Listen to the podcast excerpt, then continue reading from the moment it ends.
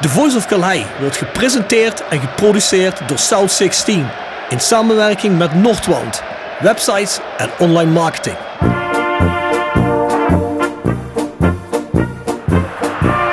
René van de Kerkhof, kom! Het hoofd van Danninga, het is het doelpunt! Het is het hoofd van het is het doelpunt! Het is 1-1 in de 36e minuut. drink dan eerst gezellig een kopje koffie, praat met wat mensen.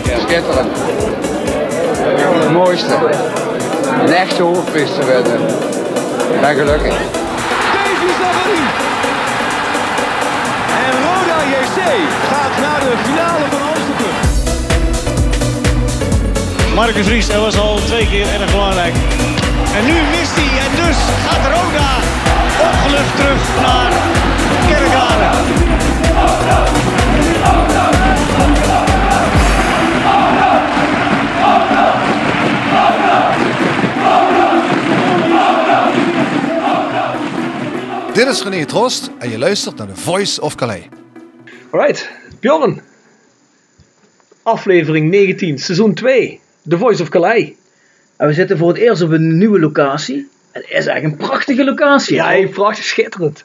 Moet ja, je- Waar zouden wij nou zitten? ja, dat moet jij vertellen. Nou, we zitten op de Ruis de Berenbroeklaan nummer 12. 12. En dat is bij onze sponsor Jegers Advocaten. Hart voor weinig. Nooit zo grijnig. Ja, zo is Ah, ja, ik ben voor de eerste keer op kantoor bij Bjorn. Eh, Ik ben wel eens bij zijn collega geweest. Nou, die heeft duidelijk minder kantoor dan Bjorn, eh, merk ik net. Dus eh ja, een verschil moet er zijn, hè? Ja, ja, maar dat merk je ook in de tarieven. oh, is dat- ja, Nou ben je bij hem geweest, want je wou niks betalen. ja, zo is dat. Ik vond het wel een beetje jammer dat jij me niet kon helpen. Nee, maar dat is daarvoor. Oh, dat is daarvoor. Kijk, als jij meteen zegt, ik heb een zaak, maar het mag niks kosten. Ja, dan moeten we je doorschuiven. Hè? Nou, ik dacht dat jij dat wel kon oplossen. Schijnbaar niet. Nee, Ja, nou, Oké, goed. Wij beginnen vanaf morgen, nou dat is voor jullie al vanaf afgelopen weekend, zijn we begonnen met een Glück bier wat je bij ons kon bestellen uit te leveren. Dat is een heerlijk toort. Daar hebben we nog wat van over. Ik denk, eh, als je dit hoort, eh, ja, dan is die uit. Dan is die niet meer voorbesteld. Dan eh, zijn er waarschijnlijk nog rond de 40, 50 flessen over. We hebben wat meer gekregen, er is wat meer uitgeleverd door de Gulpener. Dus ik zou zeggen, ja, probeer hem nog te pakken te krijgen voor de kerst. Ik denk dat het een goed kerstcadeau is. Er zijn veel mensen die bestellen. We hebben er nog rond de 40, 50 over. stel eens, ik heb er besteld en ik drink geen bier. Nee, maar jij zegt ja, voor de familie hè. Ja, dat vond ik een goed cadeau. Heb je ze niet bij je? Nee, ik ga ze morgen halen. Oh. Morgen gaan ze gehaald worden, dus eh, zoals gezegd. Hey mensen, deze podcast wordt mede gesteund door wijzijnrodc.nl. Dat is een website waar je onder andere het prikbord vindt. Daar kun je ook de podcast streamen via een van hun pagina's. Ga daarheen. Volgens mij doen ze ook wel Man of the Match. Wie vond je eigenlijk Man of the Match tegen PSV 2? Tegen PSV 2. Ja, tegen Jong PSV afgelopen weekend. Ja, we zitten inmiddels een weekendje verder met de podcast, maar we nemen hem op hè, na, het, eh, na de wedstrijd met Jong PSV. Poeh, vind ik moeilijk. Ik vond het niet heel denderend, maar ik vind wel dat de afgelopen weken Robert Klaassen zich Ja. wel heel erg goed laat zien. En niet, niet nu alleen maar omdat hij die goal maakt, maar sowieso. Hè. Ik bedoel, eh, hij leek in het begin even afgeschreven. Ja. Maar als je ziet hoe hij de laatste weken presteert, vind ik echt eh, knap hoe hij teruggekomen is. Ja, ik vind hem echt eh, de afgelopen weken misschien wel de betere wedstrijden spelen van de tijd bij Roda. Echt controlerend goed, passend goed. Vrij trapje zat er goed in. Komt allemaal aan. Het is veel effectiever. Het lijkt wel net of hij zijn draai gevonden heeft nu. Misschien had hij het even nodig om op de bank te belanden, wie weet. Ja, nee, ja, dat, dat, dat doet hij prima. En ik moet zeggen, ik vond, vond het eerst heel gek dat Jan Hoekstra meteen een basisplaats kreeg toen hij weer fit was. Want ik vond dat die Santos nou niet heel slecht deed. Twee keer de nul gehouden. Maar ja, ik moet zeggen, je ziet nou toch wel dat er staat wel echt iemand in de goal. Die Hoekstra. Ja, hij had er toch wel een paar goede ballen uit. Anders ga je zo misschien twee in de bodem. Ja. Jij hebt ook gekeken, Rick, of niet? Ik heb de wedstrijd ook gezien, ja. En ik ben het helemaal met jullie eens. Ik vond Klaassen ook eh, een goede wedstrijd spelen. En ik heb een, eigenlijk in de analyse die ik heb gedaan bij eh eh, Roda MVV, daar heb Ja. ik bij alleen gezeten voor de radio. En toen heb ik ook kenbaar gemaakt dat ik Klaas toen al goed vond spelen. Dat hij na dat hij in de basis heeft gestaan, eruit is gegaan en vervolgens weer terug is gekomen. Ja, vind ik dat hij zich heel goed heeft herpakt inderdaad. Ja. Ja. Soms kan concurrentie ook positief werken. Ja, zeker weten. Ik ben dus benieuwd als dadelijk Alberg terug is. Want ik vond Nick voor zijn bellen weer shocken. Nou, jij bent altijd anti-Vossenbel, maar ik vind hem eh, helemaal niet slecht. Zeker niet als hij nog iets naar voren speelt. Maar hij is toch wel iemand die vaak gevaarlijk opduikt. Ja, hij eh, moet in rond ieder geval niet naast eh Klaas. Dan moet hij te veel afstand afleggen. En daar is hij niet de man voor. Hij voorbij weer naar zijn loopvermogen. Ja, Ik denk in ieder geval wel, hoewel ik het wel jammer zou vinden, dat op een gegeven moment Benji wel weer naar de bank gaat. Omdat volgens mij heel veel trainers dat toch automatisch doen. Dat kan Rick misschien beter beantwoorden dan ik, maar weet je, zo'n jong talent. En dan- ik denk niet dat hij hem de rest van het seizoen in de basis laat staan. nou, denk ik ook Wat denk jij, Rick? Nou goed, dat zal het moment uit moeten wijzen. Weet je. Op het moment dat je een keuze moet gaan maken en, je, en het gaat goed, dan zul je waarschijnlijk ook makkelijker voor een jonge gast kiezen. Op het moment dat het wat minder gaat, kies je meer voor de ervaring. Want dan ga je niet die jonge gasten daarmee opzadelen. Eh, het is niet altijd terecht. Eh, ik ben het met je eens dat soms wel de, de makkelijkste weg eh, gekozen wordt. Als trainer kies je dan de jonge, zo'n jonge gast om eruit te halen in plaats van een ervaren. Want ja, die hebben wat meer weerstand. Maar goed, ik, ik vind altijd, kijk naar, het, kijk naar de situatie en tegen die tijd dat Alberg weer, weer fit is, zal er misschien wel weer wat anders gebeurd zijn. En Mm. is er misschien wel ergens anders een mogelijkheid. Ik vind in ieder geval wel dat die jongen wel op zijn beste plek moet spelen. En als Ja. het een 10 is, dan is het een 10. Hij kan ook vanaf de linkerkant, dan weet je, dan komt hij weer naar, naar, van buiten naar binnen. Dat zou hij ook heel goed tussen de diensten kunnen spelen. Maar ik vind wel, als zo'n jongen speelt, laat hem dan wel op zijn beste plek spelen. Want ja, goed, ze hebben het al moeilijk genoeg, denk ik. Eventjes weg van Roda Jong PSV. Je kunt ons vinden op Spotify, iTunes, Soundcloud en overal anders waar je podcast kunt vinden. We hebben ook altijd de link op onze South 16 Facebook page staan. Voor de rest kun je abonneren op Spotify en iTunes op onze podcast. En komt je automatisch, krijg je er een melding van dat de nieuwe uit is. En dat is altijd op de woensdagmorgen. Hè. Verder, ja, met Roda 1962, maak je lid. En Bjorn, kun je nog eens twee zinnen uitleggen? Blijven ambassadeurs, hè? Twee zinnen is lastig, maar in het kort gezegd, de belangrijkste reden vind ik zelf dat als de vereniging duizend leden heeft en de club zou nog een keer willen gaan fuseren of in een andere stad spelen of in andere kleuren gaan spelen of de naam veranderen, dan heeft de club de toestemming van de leden nodig van de vereniging 1962. Dus als je tegen een fusie bent, en dat zijn we denk ik wel met heel veel mensen, dan moet je lid maken. En ik begreep dat we nu op zo'n 500 mensen zitten. Dus je Mhm. zit op de helft. Ja, dat kan wel wat beter, zou ik zeggen. We moeten Ja, zo snel zijn- mogelijk naar de duizend. Ja, we zitten op de helft binnen drie weken. Dus nou ja, goed, als we over drie weken op duizend zitten, is het ook goed. Het zal een mooi begin zijn van 2021 als we dat toch heel kort in de buurt komen. Dus mensen, maak je lid. Dus het kost 62 euro of 62,50 voor één jaar. Wat was het? 62 geloof ik. 62 euro voor een jaar als je volwassen bent. Ben je onder 18 kost het 19,62 euro. Ja, maak je lid. Zoals gezegd, je krijgt meebestemmingsrecht zoals Bjorn al zegt. Ik heb ook begrepen dat de mannen bezig zijn met een presentje voor iedereen die lid is. Dus eh, ja, ga je lid maken als je meer invloed wil hebben. Daar hebben we al die jaren over gezeurd dat de fans niet genoeg invloed hadden. Nou, we mogen het beleid niet bepalen, maar we kunnen wel bepaalde dingen die we allemaal niet willen die gebeuren tegenhouden op die manier. Dus maak je lid. Bjorn, ik kreeg een appje van Mark Schaefer, dat heb jij ook gekregen. En dat ging over het Roda Pop-Up Museum.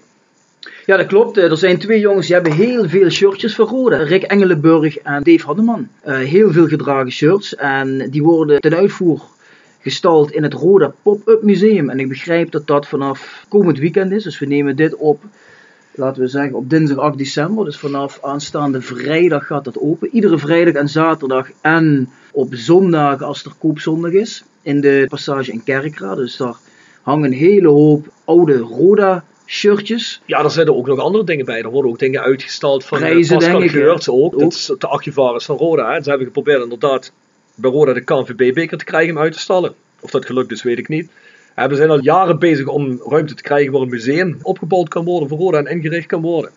Die mannen blijven in ieder geval aan de bal en hebben, geloof ik, in samenwerking met Beleef Kerkrade, hebben ze die ruimte ter beschikking gesteld gekregen. En dit is vrije entree. Vrije gave, dus ga daar kijken op vrijdag of zaterdag of eventueel op koopzondag. En dan zie je een hele hoop mooie dingen en laat dan een bepaald bedrag achter.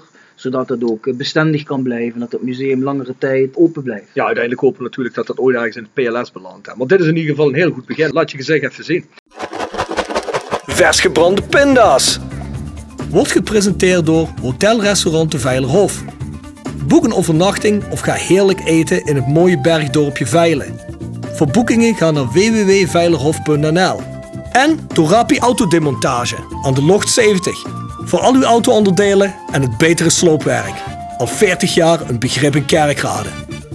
Tevens gesteund door Fandom Merchandising. Jouw ontwerper en leverancier van eigen sjaals, wimpels en andere merchandising. Voor sportclubs, carnavalsverenigingen en bedrijven. Al jarenlang vaste partner van de Rode JC Fanshop. Check onze site voor de mogelijkheden. www.fandom.nl Wil je mooie luchtopnames van je huis, omgeving of bruiloft? Laat mooie droneopnames maken door de gecertificeerde Sky Art Pix dronefotografie uit Simpelveld. Bekijk de site voor de vele mogelijkheden. www.dronefotografie-sap.nl We hadden weer oplossingen voor de prijsvraag. Zoals gezegd, we nemen hem zo tijd verzet op. De mensen die de prijsvraag winnen, wordt contact mee opgenomen. We hebben er nu weer één. En eh, eens kijken of jullie die weten. Dat zal toch de doorgewinterde Roda fan wel weten. Je kunt hier weer een Roda sjaal van Fandom winnen. En twee tickets voor het Nederlands Mijnmuseum in Heerlen. Ja, hoeveel keer was Rick Plum mede interim hoofdtrainer bij Roda JC? Dat is een aantal keer geweest. En de mensen die dat goed raden, die komen in aanmerking voor die prijs. Maar voor de duidelijkheid, je bedoelt op het moment als de hoofdtrainer was ontslagen, hoe vaak Rick het heeft overgenomen, alleen of met iemand anders. Juist.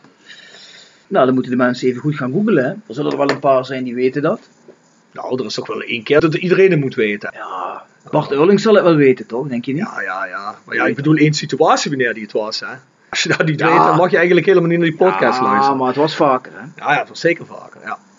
Dan hebben we nog onze online shop, shop.south16.com. Daar vind je ook de Voice of Calhei shirts en nog andere fan-gerelateerde merch. Voetbalcultuur, rode cultuur. Dus ga daar eens kijken en koop er een shirtje of koop een trui of wat dan ook. Het is bijna kerst. Want deze week leveren we nog. Daarna weet ik niet of het nog aankomt. Dan moet je maar heel even kijken of je dat eh, bestelt of niet.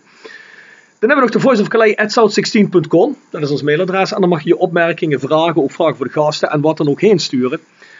Ja, Bjorn, tip van de week. Ik ben benieuwd of je erin hebt. Tip van de week. Gepresenteerd door Jegers Advocaten. Ruist de Berenbroeklaan 12 in Heerlen. Hart voor weinig, nooit chagrijnig. www.jegersadvocaten.nl En Nextdoor Kapsalon, Nagel en Beauty Salon op de locht 44A8 te Kerkrade. Ja, ik heb er zeker één op. eh, weer op het vlak van de misdaad. Want eh, dat vragen de mensen natuurlijk altijd. Hè, dat weet je als geen ander. Ik ben op dit moment bezig met de tapes van Ted Bundy. Die ken je natuurlijk wel, Ted Bundy of niet? Ja, seriemoordenaar hè? Seriemoordenaar uit de jaren 70. Misschien wel eh, de grootste in de historie van de VS. Die heeft werkelijk tientallen vrouwen ontvoerd, vermoord, verkracht, noem maar op. Is heel lang uit de handen van justitie gebleven. Ja, een apart figuur. En je ziet zelfs hele goede beelden van bij zijn rechtszaak. Want hij wou eigenlijk geen advocaat, die wilde die altijd ontslaan. Zij voerde zijn eigen verdediging aan. Dat is niet zo goed afgelopen. Maar zeker wel de moeite waard als je dat interessant vindt. Ja. Heb je al eens een seriemoordenaar verdedigd? Bjorn? Nee, die. eh, nee. nee, die. eh, nee. Nee, ja, seriemoordenaar in Nederland zijn nog maar op mijn hand te tellen, denk ik. Ja, je weet het niet hè? Je weet wat die Jos Brecht nog allemaal gedaan heeft. Ja, Ja, beter geen uitspraak over doen, Bjorn, als advocaat. nee, laten we dat maar niet doen. Ah, ik heb ook nog een tip voor jullie. Deze keer geen sporttip. Het is wel een hele vroeg gemaakte podcast. Dat wil ik dan weer zeggen, niet vroeg op de dag. Maar eigenlijk in een tijd dat podcast nog niet zo eh, bekend was. Of misschien is het ook maar een radio-uitzending of een audioreportage, hoe je het wil noemen. Maar het is een hele interessante reportage als je je interesseert voor de regio. En dan in het speciaal voor Heerlen en omstreken. En die heet Het Spoor Terug. En die is gemaakt door de NPO ooit. En dat is een podcast van, ja, ik denk dat die een klein uurtje lang is. En het gaat eigenlijk over de tijd van de grote drugstijd in Heerlen. En hoe dat eigenlijk zover heeft kunnen komen. En dat is heel interessant. Er worden links gelegd tussen eh, de afzend en het terugkomen van Amerikaanse militairen uit de Vietnamoorlog. Die al verslaafd waren. Die ook onder andere de NATO-basis in Brunson terecht zijn gekomen. Dat er drugsverkeer is ontstaan, hier eh, veel dealen, het sluiten van de mijnen rond diezelfde tijd. Ja, dat er eigenlijk een soort perfect storm ontstond, waardoor die hele problematiek zo erg is geworden in Heerlen. Hoe heet die? Het spoor terug. Ja, dat is heel interessant om te luisteren. Er worden heel veel links gelegd die je eigenlijk misschien niet had verwacht. Het opent toch wel de ogen, dus eh, Ja, moet je maar leuk. eens checken. Oh, dat is wel een leuk thema. ja. Dan zijn we aangekomen bij onze gast van vandaag. Jullie hebben hem net al gehoord. Hij behoeft geen introductie. Is natuurlijk Rick Plum. Iemand die wij eigenlijk al heel lang in de podcast willen hebben als gast. Ja. Ik kan me herinneren dat ik Rick menig berichtje op Messenger gestuurd heb. Volgens mij dacht hij dan achter, komt die jegers weer met zijn, mensen liggen eh, er lastig van? Ja, ik heb hem wel lastig gevallen, ja. Op een gegeven moment werd het een beetje gênant. Ik denk, daar doet hij aangifte tegen me. Maar we zijn het blijven proberen. En uiteindelijk heeft hij ja gezegd. Dus eh, welkom Rick. Ja, dankjewel. Dank weer, wederom voor je uitnodiging. Wat maakt het dat je nu wel eh, op de uitnodiging inging? Nou goed, eh, laten we duidelijk zijn dat er in de afgelopen jaren heel veel gebeurd is. Eh, zowel eh, op de fysiek gebied, als geestelijk gebied, gewoon mijn gezondheid. En zeker uit de voetsporen streden even bij Roda even in de luwte gaan, gaan parkeren. Ik denk dat dat wel een van de redenen is geweest om, om eventjes nee te zeggen. En nu, nu is het wat in een rustiger vaarwater. en ik denk dat, het ook, dat ik er nu ook meer klaar voor ben dan dat ik toen was. ja, dat is, laten we heel duidelijk zijn, best veel gebeurd Mhm. in die tussenliggende periode. En dan wil ik niet zeggen alleen maar Roda, maar gewoon met mij persoonlijk. En daar uh, heb ik me gewoon zelf voor bescherming genomen. En dat, uh, dat heeft me ook goed gedaan. Ja, goed, het, uh, de interview afgelopen week of vorige week in de krant, dat was een eerste aanzet. goed, die, die, hebben ook constant liggen vragen. Er ligt nog een, een vraag van Voetbal International voor een, voor, een, voor een reportage te maken of voor een item te maken met Gert-Jan Jacobs. Ja, die heb ik beloofd om op terug te gaan bellen. En ja, goed, ik denk dat de kern van het verhaal is, ik ben er nu meer klaar voor dan, dan ik toen was. En, toen was ik niet in de, in de gelegenheid en in de toestand. En, en denk ook niet dat het verstandig was geweest als ik daar uh, toen op in was gegaan. Ja, ja duidelijk. Ik heeft natuurlijk wel bij ons in de promotiespecial gezeten en heeft hij zijn zegje gedaan. En dat vond ik toen erg openhartig. Ja, Rick wel op een gegeven moment ook een beetje emotioneel. En je weet zelf, op, toen we het einde van het jaar hebben besproken voor podcast, dat Rick bij mijn top 3 favoriete gasten zat omdat ik dat mooi vind dat mensen dan wel heel erg openhartig zijn. Ook wel eens mensen gehad, niet dat mensen heel erg gesloten zijn hier als we de podcast doen, maar ook wel eens mensen gehad die echt wel een beetje terughoudend waren soms. En ik vind dat gewoon mooi. Dus nu zie je eindelijk hier. We zullen het een en ander gaan bespreken. Hoe gaat het in het algemeen met je, Rick? Want ik denk dat mensen willen weten dat je problemen hebt met de gezondheid natuurlijk. Ja, klopt. Uh, de ziekte van Parkinson geconstateerd in 2018. Ik zit inmiddels 2,5 jaar, we zijn bijna uh, tegen drie jaar aan dat, het, uh, dat ik het weet. Uh, ja, ik zeg altijd, het gaat goed naar omstandigheden. Uh, als ik mijn medicatie neem, als ik rust in mijn, uh, in mijn, mijn, hoofd heb, als er geen stress is, dan kan ik redelijk tot goed functioneren. maar goed, ik doe op dit moment niks. Ik, ik werk niet. Ik, ik, sport vooral heel veel om ja, fit te blijven en fit, me alles fit te houden. Ook ja, geestelijk vooral fit te blijven. Maar ik moet wel zeggen dat ik er stil aan toe ben om weer een stukje een daginvulling te krijgen. En daar ben ik toch wel mee bezig voor ja, links en rechts wat, wat, wat werkzaamheden te doen. Hè. Ik ben een keer bij L1 geweest, gewoon uh, als gast. Je, dat vind ik dan wel heel leuk om te doen. Dat geeft me weer energie en daar ben ik ook weer aan toe. Want ja, al 2,5 jaar thuis zitten, dan komen de muren ook op je af. En uh, inmiddels ben ik wel al een keer verhuisd uh, tussendoor. Maar daar, de daginvulling, ja, je ook weer fijn voelen, ook weer iets betekenen. ja, dat alles denk ik toch dat dat nu wel aan de orde is. Dat er wel wat gaat gebeuren met, uh, met, met uh, ja, lang genoeg in de luwte gefunctioneerd. Dus uh, laten we het ja, zeggen dat het goed gaat. Want in 2018 kreeg je de diagnose, zeg je net. Hè? Ja. Wanneer merkte je daarvoor, hey, het gaat niet zo lekker met me? Allang, Johan. Want uh, ik heb in 2015 een burn-out gehad. En um, ik wil niet zeggen dat de mensen die een burn-out hebben, uh, dat die Parkinson krijgen. Maar wel, vaak, vaak, is het wel het geval dat mensen die Parkinson hebben, dat daar een burn-out aan vooraf gegaan is. Dat is in ieder geval iets wat ik nu vaak meekrijg. Um, misschien is toen een verkeerde diagnose al gesteld, dat weet ik niet. Misschien had ik het toen al. Uh, ik durf bijna te beweren dat ik het toen al had. En waarom zeg ik dat? Omdat ik eigenlijk uh, middels mijn tanden poetsen erachter ben gekomen dat er iets niet, niet in orde was. En dat had ik al, toen ik ook nog bij mijn, uh, bij mijn inmiddels ex-vrouw uh, woonde en bij mijn kinderen. Toen had ik al een moment dat ik voor de, voor de spiegel stond en ik kon mijn tanden niet meer poetsen met rechts. Dus ik was het poetsen en poetsen en poetsen. Op een gegeven moment, ja, ik kwam gewoon niet meer verder. En dat had ik toen al. Dus ik wist dat al, al een tijdje eerder. Niet dat ik dat onder de leden had, maar dat er iets aan de hand was, dat, dat duidelijk. Dus ik verwacht eigenlijk dat die diagnose van de burn-out misschien wel eens al een eerder fase is geweest van het begin van Parkinson. Dus ik denk dat het al een aantal jaren eerder is gegaan. Maar ben je daar toen niet meteen mee naar een specialist gegaan? Of, of je denkt misschien van, ach ja, het zal wel. Uh, ja, zal goed, goed weet je, de, de, toen was het privé, het werk en, en uh, ja, mijn gezondheid wat niet, niet, niet functioneerde. Dus dan ga, je naar een, uh, dan ga je naar de dokter en kijken wat er aan de hand is. Ja, weet je, dan, dan, dan komt die burn-out eruit. Ja, en dan neem je gewoon aan dat dat de, de juiste constatering is van die dokter. Ben ik een psycholoog geweest, of alle dingen heb ik toen ook aangereikt gekregen en ook, en ook met beide handen aangegrepen. Maar uh, ja, ik denk dat het toen uh, ja, gewoon zaak was om rustig te blijven. Ja, 2015, uh, het, het, mooie jaar zeg maar, ook heel veel gebeurd is. Ja, toen was dat eigenlijk allemaal aan de hand. En ja, het is, het is zoals het is. En ik moet ermee mee dealen. En uh, zorgen dat ik het goed onder controle ga krijgen. En dat is op dit moment wel aan de orde. En toen je die diagnose kreeg, was toen eigenlijk ook meteen eh, duidelijk van ja, je kunt niet meer bij Roda eh, blijven werken. Jawel, jawel, jawel. Die keuze die heb ik zelf gemaakt. Eh, kijk, laat het duidelijk zijn dat het voor mij een stressvolle periode was. Zeker 2015, maar misschien ook wel de periode ervoor. Maar zeker de periode 2015. eh, en als ik de mensen om me heen moet geloven, zeker mijn ex-vrouw moet geloven, die zei ook van Rick, wat jij allemaal in die tijd hebt gedaan, dat je bent gewoon eigenlijk al je grenzen voorbij gegaan. Ik heb dat zelf persoonlijk niet zo ervaren. Op het moment dat ik daarmee bezig was, was dat mijn werk. Ik, gaf me altijd voor volle 100%. En eh, het was niet een, baan van 9 tot 5. Hè, en, en ook niet 5 dagen in de week, maar gewoon 7 dagen in de week. En het was gewoon vaak 24 uur. En zeker toen ik eh, ja, even, eh, als eindverantwoordelijke was in de periode toen 2015, die vijf wedstrijden competitie plus de na-competitie. Dat was een behoorlijke eh, impact. En dat heeft veel van me gevraagd. En ik heb ook veel gegeven daarin. Dus daar ben ik gewoon denk ik alle grenzen in voorbij gegaan. En ik heb dat nogmaals zelf niet zo ervaren, omdat je in dat traject zit. En dat doe je gewoon omdat je gewoon vindt, ik ben met mijn vak bezig. Uh, waren het videobeelden of was het nog een training uitwerken of was, het weer uh, individuele gesprekken met spelers voeren of was het weer een team, teambijeenkomst of was het weer Frans Timmermans zachter om voor die groep te gaan staan of was het weer, ja, noem, noem, maar op, wat hebben we niet allemaal gedaan.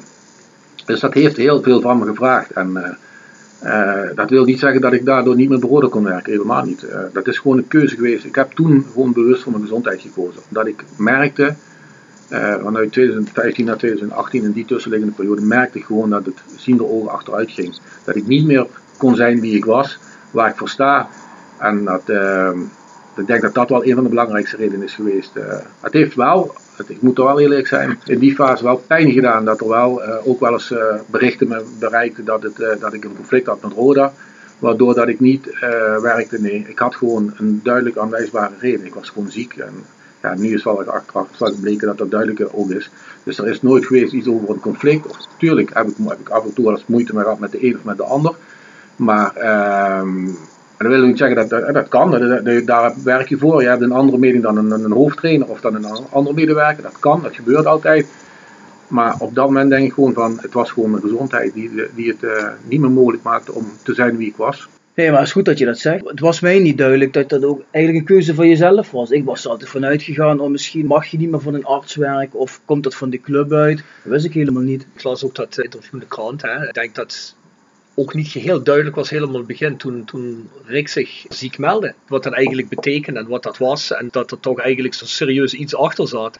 En dan denk ik dat veel mensen misschien de indruk hebben gekregen van ja, misschien is er inderdaad wel iets aan de hand. Misschien uh, had Rick gehoopt uh, toch uh, of hoofdtrainer te worden en er wordt iemand anders gehaald. Dan meldt het zich daarom ja, aan de andere hand blijkt dan natuurlijk dat dat allemaal heel andere redenen heeft. Maar je bent er ook niet meteen mee naar buiten getreden, volgens mij. Nee, absoluut niet. Ik heb toen nog wederom de, de gezocht. ik, ik ben absoluut niet iemand die de, de publiciteit opzoekt. Ik heb dat één keer gedaan op het moment dat ik merkte dat er verkeerde signalen naar buiten kwamen over mijn ziekte. Uh, toen heb ik bewust gezegd van nou, het is nu tijd om naar buiten te komen, want het moet mijn verhaal zijn wat er naar buiten komt. Niet allemaal speculeren en dan moet ik daarop gaan reageren. Nee, het moet mijn verhaal zijn en dat is het en niks anders dan dat. Dus vandaar dat ik op een gegeven moment in 2018 uh, naar buiten toe ben gekomen met het uh, verhaal dat ik Parkinson had. Dat moest toen wel, want ik was vaker niet aanwezig op de club. Ik moest naar de dokter, ik had weer, moest de scan in, ik had zoveel het moment dat ik afwezig was, dat Daryl Werker en Af van Peppe en zo, jongens waar ik al langer mee werkte, dat die vroegen Rick, jij ziek, alweer? Ben je weer niet op de club? En uh, Afdijay, die toen pas uh, heel kort bij ons was, die zei tegen me van, hey, chef, het was steamt hier niet, het was steamt er niet.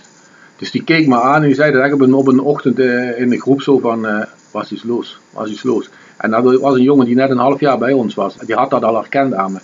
Ja, en jongens inderdaad die al langer met me samenwerkten, die hadden ook, ik ben, ik ben nooit een dag ziek geweest. Al, voelde ik me hondsberoerd, ik ging altijd. En um, ja, daar staat dan zo'n jongens als een Daryl en een Art, ik heb dat vaak genoemd, die, die vroeger was van, ik, uh, wat is er aan de hand met je? Ja, en dan gaat er gespeculeerd worden, dan gaan, er, gaan mensen hun eigen invulling aan geven, dan gaan ze iets vertellen wat misschien helemaal niet aan de orde is. Ja, toen heb ik tegen de staf gezegd, tegen Robert Molenaar en tegen Harm Veldhoven, ik wil uh, het nu uh, kenbaar maken, want zij wisten het uiteraard wel van dag, dag, dag 1, hè, want ik ben naar het ziekenhuis gegaan en de dag daarna ben ik teruggekomen en heb ik gewoon, gewoon verteld wat er aan de hand was. En wanneer was dat? Was het al uh, februari 2018? Februari 2018 al, dus ja. dat was toch toen, wie, wie was zijn hoofdtrainer? Ja, Robert Molenaar. Molenaar. Eerste seizoen Molenaar was Ja, dat, hè? ja, ja, ja, ja. Nee, daar heb ik gewoon open kaart ingespeeld. Eh zij wisten dat ik naar het ziekenhuis ging, dat er iets aan de hand was. En dat er dit uitkwam, dat hadden we natuurlijk allemaal niet gehoopt en, en ook niet verwacht. Maar eh, ze zijn daar wel op een goede manier mee omgegaan. Dus dat, eh, dat moet ik wel zeggen. Maar ik heb daar gewoon open kaart in gespeeld, gewoon gezegd hoe het ervoor stond. En ehm, ja, goed, het, het was gewoon, eh, ja, wat ik zeg eigenlijk, het, de, de, de pijn deed het gewoon dat, dat je hoorde dat er mensen anders over dachten dan dat de werkelijkheid Mhm. was. En dat was wel gegeven moment nodig en dan naar buiten toe te komen en één keer jouw verhaal te doen. Waar heb je toen je verhaal gedaan? Toen niet.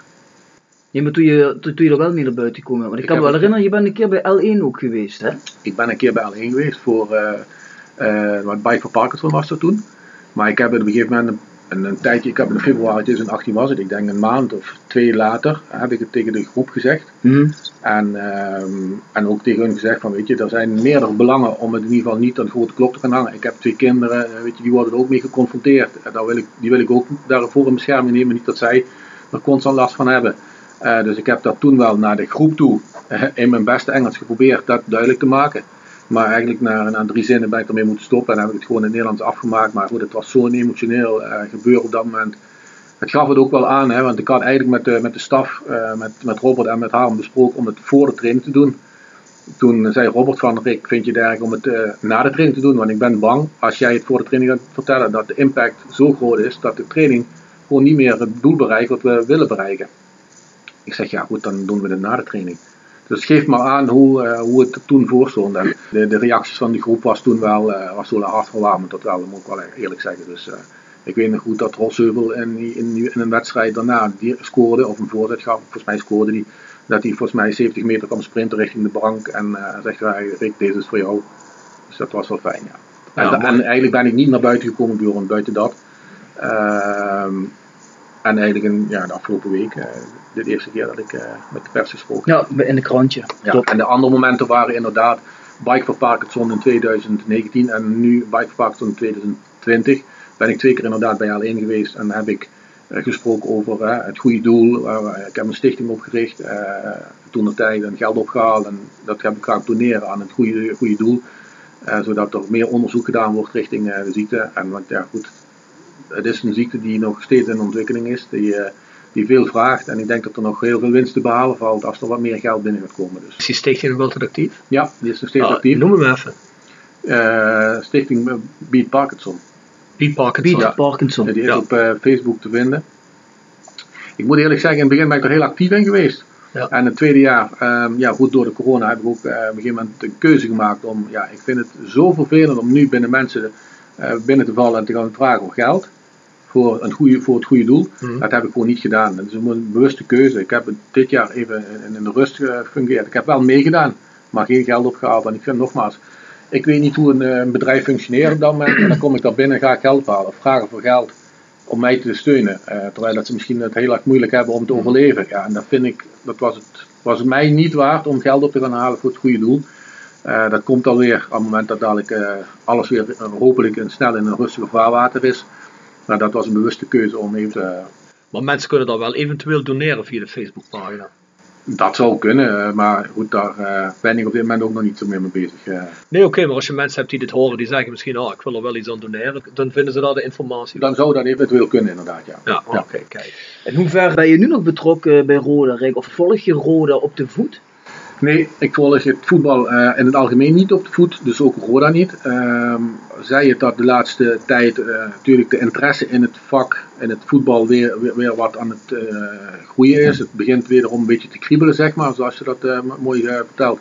Ik heb Roda een aantal keer gezien op televisie. Ik ben niet meer daar geweest. Ik heb ook eh, weinig contact met de mensen binnen de club. Eh, ik heb laatst wel nog een keer de hoofd scouting gesproken, Twan van Mierlo.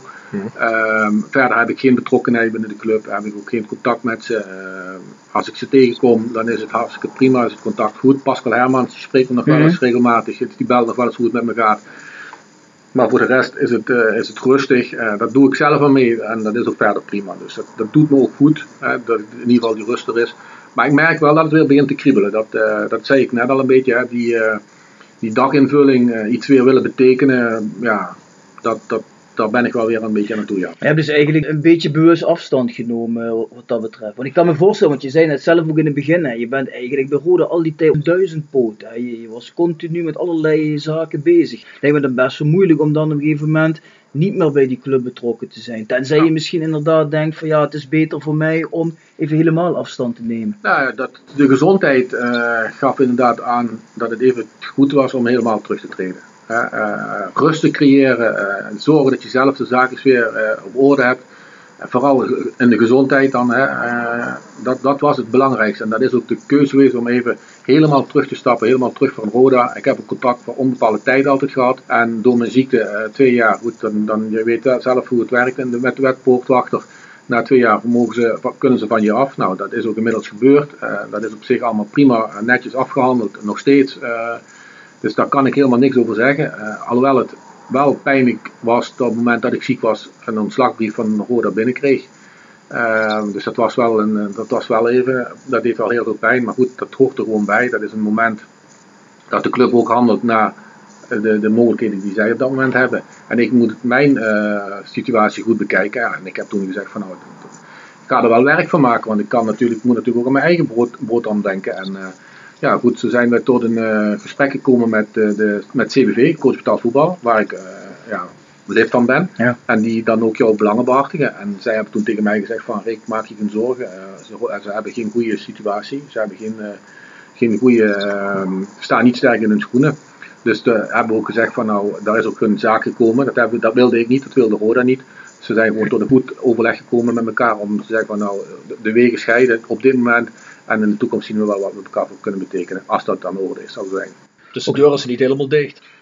Eh, nee, nee, nee, nee. Nee, kijk, daar, ben, daar heb ik te lang voor behoorlijk gelopen. Eh, nogmaals, eh, het is een, een hele roerige periode geweest. Er is, er is heel veel gebeurd. Het heeft me heel veel pijn gedaan. Ik heb al een aantal dingen heb ik aangegeven. Eh, ehm, maar de deur is denk ik zeker niet van mijn kant zeker niet dicht. Ehm, en ik denk als ik Roda altijd heb beluisterd, dat ze dat ook niet, eh, dat ze dat ook niet eh, willen. Je zegt, je hebt contact met mensen die je nog kent van bij de club die er zitten. Maar heb je contact met iemand die er nieuw is die er zit? Dat er is misschien iemand even opgebeld of iets heeft gestuurd? Of... Nee, helemaal niet. Nee. De mensen waar ik contact mee heb, dat is eh, ja, René Trost. Ehm, die zie ik bijna drie, drie, vier keer per week. Ik wilde bijna zeggen dagelijks, maar drie, vier keer per week eh, zie ik René. Die spreek ik. En eh, René vraagt ook wel eens hoe zit het met je, wil je nog wat doen? Eh, dus die, die zit er ook wel achter vanuit de functie vanuit de Raad van Commissarissen. En ik hoor ook van René dat het, het functioneren van die raad van commissarissen prima gaat. Er worden op een hoog niveau wordt daar vergaderd. Er worden, ja, het zijn goede mensen binnen. Dus hij heeft er heel veel vertrouwen in en hij spreekt dan met zeer veel vertrouwen. Spreekt hij dat ook uit naar mij toe. Eh, dus ik spreek René en Pascal Hermans wat ik aangeef. Maar eh, voor de rest, eh, ja, ik ken Jeffrey van As als geen ander, want ik heb met hem gespeeld. Ik ken de, de hoofdtrainer ken ik heel goed, hè, Jurgen Streppel, die ik zelf nog geraadpleegd heb op het moment dat wij in 2015 aan het roer, of dat ik Ja. aan het roer stond. Dus heb ik hem nog gecontacteerd. En heeft hij heel veel dingen tegen mij, ja, heel veel dingen tegen mij gezegd waar ik goed over na heb gedacht. En waar ik enkele van geïntroduceerd heb in mijn, ehm, in mijn aanpak toen. Dus ja, de mensen die er zitten, die, die ken ik allemaal. Rijn van Duinhoven, eh, de, hoe heet de andere keeperstrainer? eh nee, niet de, de, de assistent-trainer. Raymond Strijbos? Oud-keeper. Ja, die kent ze allemaal. Dus daar, eh, maar niet dat daarmee contact is. Nee, dat zeker niet. Nee, oké. Hey, maar je zegt net, je hebt een tijdje bij Jeffrey van As samengespeeld. Mhm. Dan kom ik meteen eventjes op je voetbalcarrière. Ik was eigenlijk vrij verrast, want ik zag dat je eigenlijk echt veel en veel meer wedstrijden voor MVV hebt gespeeld als voor Roda. Ik had niet in herinnering dat dat zo'n groot gat was. Ik heb 119 wedstrijden voor MVV en 11 voor Roda. Ja, dat eh, klopt. Dus je bent eigenlijk meer MVV'er. Nee, nee, nee, dat niet. La- la- laten we duidelijk zijn dat ik wel mijn mooiste periode wel bij MV heb gehad als speler. Daar ben ik wel heel eerlijk in. Maar goed, dat, dat geeft het aantal wedstrijden al aan. Ik wil zeggen, dat zou moeilijk zijn Ja, anders. eh. maar in de periode dat ik speelde, bij het eerste elftal kwam, dat was eh, eh, 93. Het was onder Huub Stevens. Ehm, toen heb ik een contract gekregen voor twee jaar, omdat ik postbode was en eh, een baantje had. En eigenlijk was het de bedoeling dat je als jeugdspeler maar één jaar kreeg. Maar eh, mijn vader heeft toen gevraagd van, we praten niet over geld. Maar we zouden wel graag twee jaar willen hebben. En dat hij- heeft Rode toen ingestemd. Dus ik had het eerste contract was voor twee jaar. Ja, ik had mensen als Ger Zende en Arno Dominik voor me en André Ooyer. Ja, goed, dat zijn natuurlijk niet de mensen, die, eh, die spelen er niet zomaar uit. Dan moet ik eerlijk zeggen, in de periode net voordat Huub kwam, of dat eh, was het jaar ervoor. Toen waren er nog zeven wedstrijden te spelen volgens mij, als ik me niet vergis. En in die tijd eh, werd ik dus toegevoegd bij de selectie. Maar als ik toen gespeeld had, dan zou Roda aan mijn amateurclub moeten betalen. Dat is een eh, soort vergoeding. Die, Opleidingsvergoeding. opleidingsvergoeding Mhm. die ze dan moeten betalen. En die eh, amateurclub die stond daar op, Miranda was dat toen de tijd, die stond daarop om dat geld te krijgen. Direct. Hmm. Nou ja, goed, en dat gebeurde niet. Op het moment dat ik het jaar daarna het contract kreeg, was dat minder of ja, toen viel dat helemaal weg. Dus dat is eigenlijk de reden geweest dat ik toen al niet gespeeld heb. Want ik heb bij Dordrecht, vergeet ik nooit meer, toen zat ik eigenlijk eh, tegen een basisplaats aan. En doordat ik eh, ja, met die regeling wat ik net verteld zat, speelde Cedric Ierlo. Want die hadden een aantal wedstrijden gespeeld en anders had ik die wedstrijd in Dordrecht gespeeld. Dus dat, dat, heeft toen niet meegezeten. Het jaar daarna heb ik dus eh, mijn contract gekregen in 93 tot, tot 95 en nog een keer verlengd. Dan ben ik nog 96 ben ik volgens mij, als ik me niet vergis, eh, richting M gegaan. Dat klopt. Tot 2001 heeft Rob opgeschreven. Ja, dat klopt ook. En toen ben je volgens, ja, Rob heeft het uitgezocht, ben je nog naar Den Bosch gegaan. Klopt, voor twee jaar. Dan kon ik me niet herinneren dat Rick bij Den Bosch heeft gespeeld. Ja, ik kan me wel herinneren. Ook vrij veel wedstrijden trouwens in twee jaar. Ja, maar goed, eigenlijk was ik daar gehaald als rechtsback. Maar ze hadden daar Vincent Faber. Daar waren ze op dat moment niet zo tevreden over. Maar toen ik daar naartoe kwam, en we hebben het net over Klaassen gehad bij Roda. En eh, concurrentie kan ik heel veel doen. En hij speelde toen, moet ik heel eerlijk bekennen, een goed seizoen. Dus ik heb daar eh, vaak achter gezeten. De wedstrijden die ik gespeeld heb, die waren altijd op een andere positie. Zowel het eerste als het tweede jaar. Het eerste jaar was Eredivisie, het tweede jaar was, eh, was de Eerste Divisie. Zijn we in de nacompetitie zijn we toen gedegradeerd. Maar ik heb daar toen best, inderdaad wat je zegt, redelijk wat wedstrijden gespeeld. En zeker omdat ik geen vaste plek had. De ene week speelde ik linksback tegen Andy van der Meijden. En de andere week speelde ik tegen Paul Frenkel speelde ik rechtsbuiten. Hmm. Want hij kwam heel veel op en ik moest hem opvangen. Dus ik was altijd maar aan het schuiven en schuiven en schuiven. Ja, na twee jaar liep mijn contract af. En zei ik vet van horen, ja Rick bedankt voor bewezen diensten, maar we gaan niet met je verder. Alle aflopende contracten, eh, we zijn niet gepromoveerd in dat jaar. Alle aflopende contracten moeten, eh, ja, mogen, we niet, mogen we niet verlengen. Dus eh, dat betekent het einde van, van, van ons arbeidsverband. Ben je toen in Den Bosch gaan wonen of ben je op en neer gaan rijden? Nee, ik heb eh, eerst een half jaar in Vught in het hotel gezeten. Totdat ik merkte van dat het eh, op en neer rijden, dat was toch wel redelijk eh, pittig. Dat was drie dagen in de week. Op het moment dat we twee keer trainden en de dag daarna wa- bleef ik op het hotel. En de rest reed ik op en neer. En ehm, nee, ik ben toen in een bos gewonnen. Ja, maar dan, ik vind dat moet, die binding die moet je hebben met waar je Mm. woont. Je moet binnen een half uur, als het- ik vind dat ook van trainers, maar ook van spelers, binnen een half uur moet je van je, van, van je werk af kunnen zijn. En, dat is prima. En ik heb daar toen in de Maaspoort gewoond. Ik heb er hartstikke naar mijn zin gehad. eh, dus ik leerde, dat was volgens mij net het WMC. Toen leerde ik ook nog eh, eh, de moeder van mijn kinderen kennen. Dus in Kerkrade. En ja, goed, dat, toen heb ik net in de Bosch getekend. Ja, in Ja. 2001. Ja, want je bent met 30 jaar gestopt met professioneel voetballen. Ja, klopt. Ja. Ja, dat is toch redelijk jong. Dat was toen ik inderdaad in een bos wegging, 2003. Ehm, ja, mijn, mijn zoontje, eh, ja, vooral was een verwachting van ons eerste zoontje. Dus die is een, in Maastricht geboren, want ik ben toen terug gegaan naar Maastricht, naar MVV. Als trainer van de D-jeugd. En ik zou daar eigenlijk ehm, nog een jaar gaan voetballen. Een soort eh, semi-prof, weet je, de speler-trainer. Mhm. De jeugdtrainer en dan... eh, ja, toen kreeg ik contract op, voor, eh, op amateurbasis. Ja, heb ik gezegd, van, ik word papa, ik ga geen contract op amateurbasis tekenen. Toen heb ik gekozen om in het maatschappelijke in te stappen. Toen kreeg ik een baan aangeboden bij Auto Arts. En toen ben ik gaan voetballen bij Bekkerveld. En dus die combinatie, en in die tijd heb ik ook, heb ik ook een trainersdiploma's gehaald, oefenmeester 3 en 2. Dus toen ben ik het, eh, het, het wereldje van de trainer ingestapt eh, in die periode, ja. Ja, wel een vrij jonge trainer. hè. Ja, ja, ja, goed. Van de ene kant was ik toen super fit. Want ik had nog niet zo lang geleden van tevoren een kruisbandblessure gehad. eh, dus daar heb ik ook nog van gerevalideerd. En dus in Den Bosch, dat was bij MVV overigens. Eh, ehm, en in Den Bosch heb ik er ook nooit last van gehad. Dus ik was super fit. Ik, speelde altijd, ik trainde altijd. Dus dat helemaal geen probleem. Maar het was gewoon een bewuste keuze. Als dat het is, dan is dat het. Ik ga Ja. niet op amateurbasis tekenen voor, eh, voor een paar euro. Terwijl dat ik een, een, fatsoenlijke baan kan krijgen en een stap daarin kan maken. Dus ja, eh, het ik was zeker nog jong. Van de andere kant denk ik, toen heb ik mijn trainersdiploma's gehaald. Ik ben jong gestart als trainer. Ik heb alle leeftijdscategorieën heb ik doorlopen. Ik zeg net al, de D-jeugd bij MVV. Daarna heb ik twee jaar C-jeugd, twee jaar B-jeugd, twee jaar A-jeugd. Met assistent-trainer van het tweede elftal.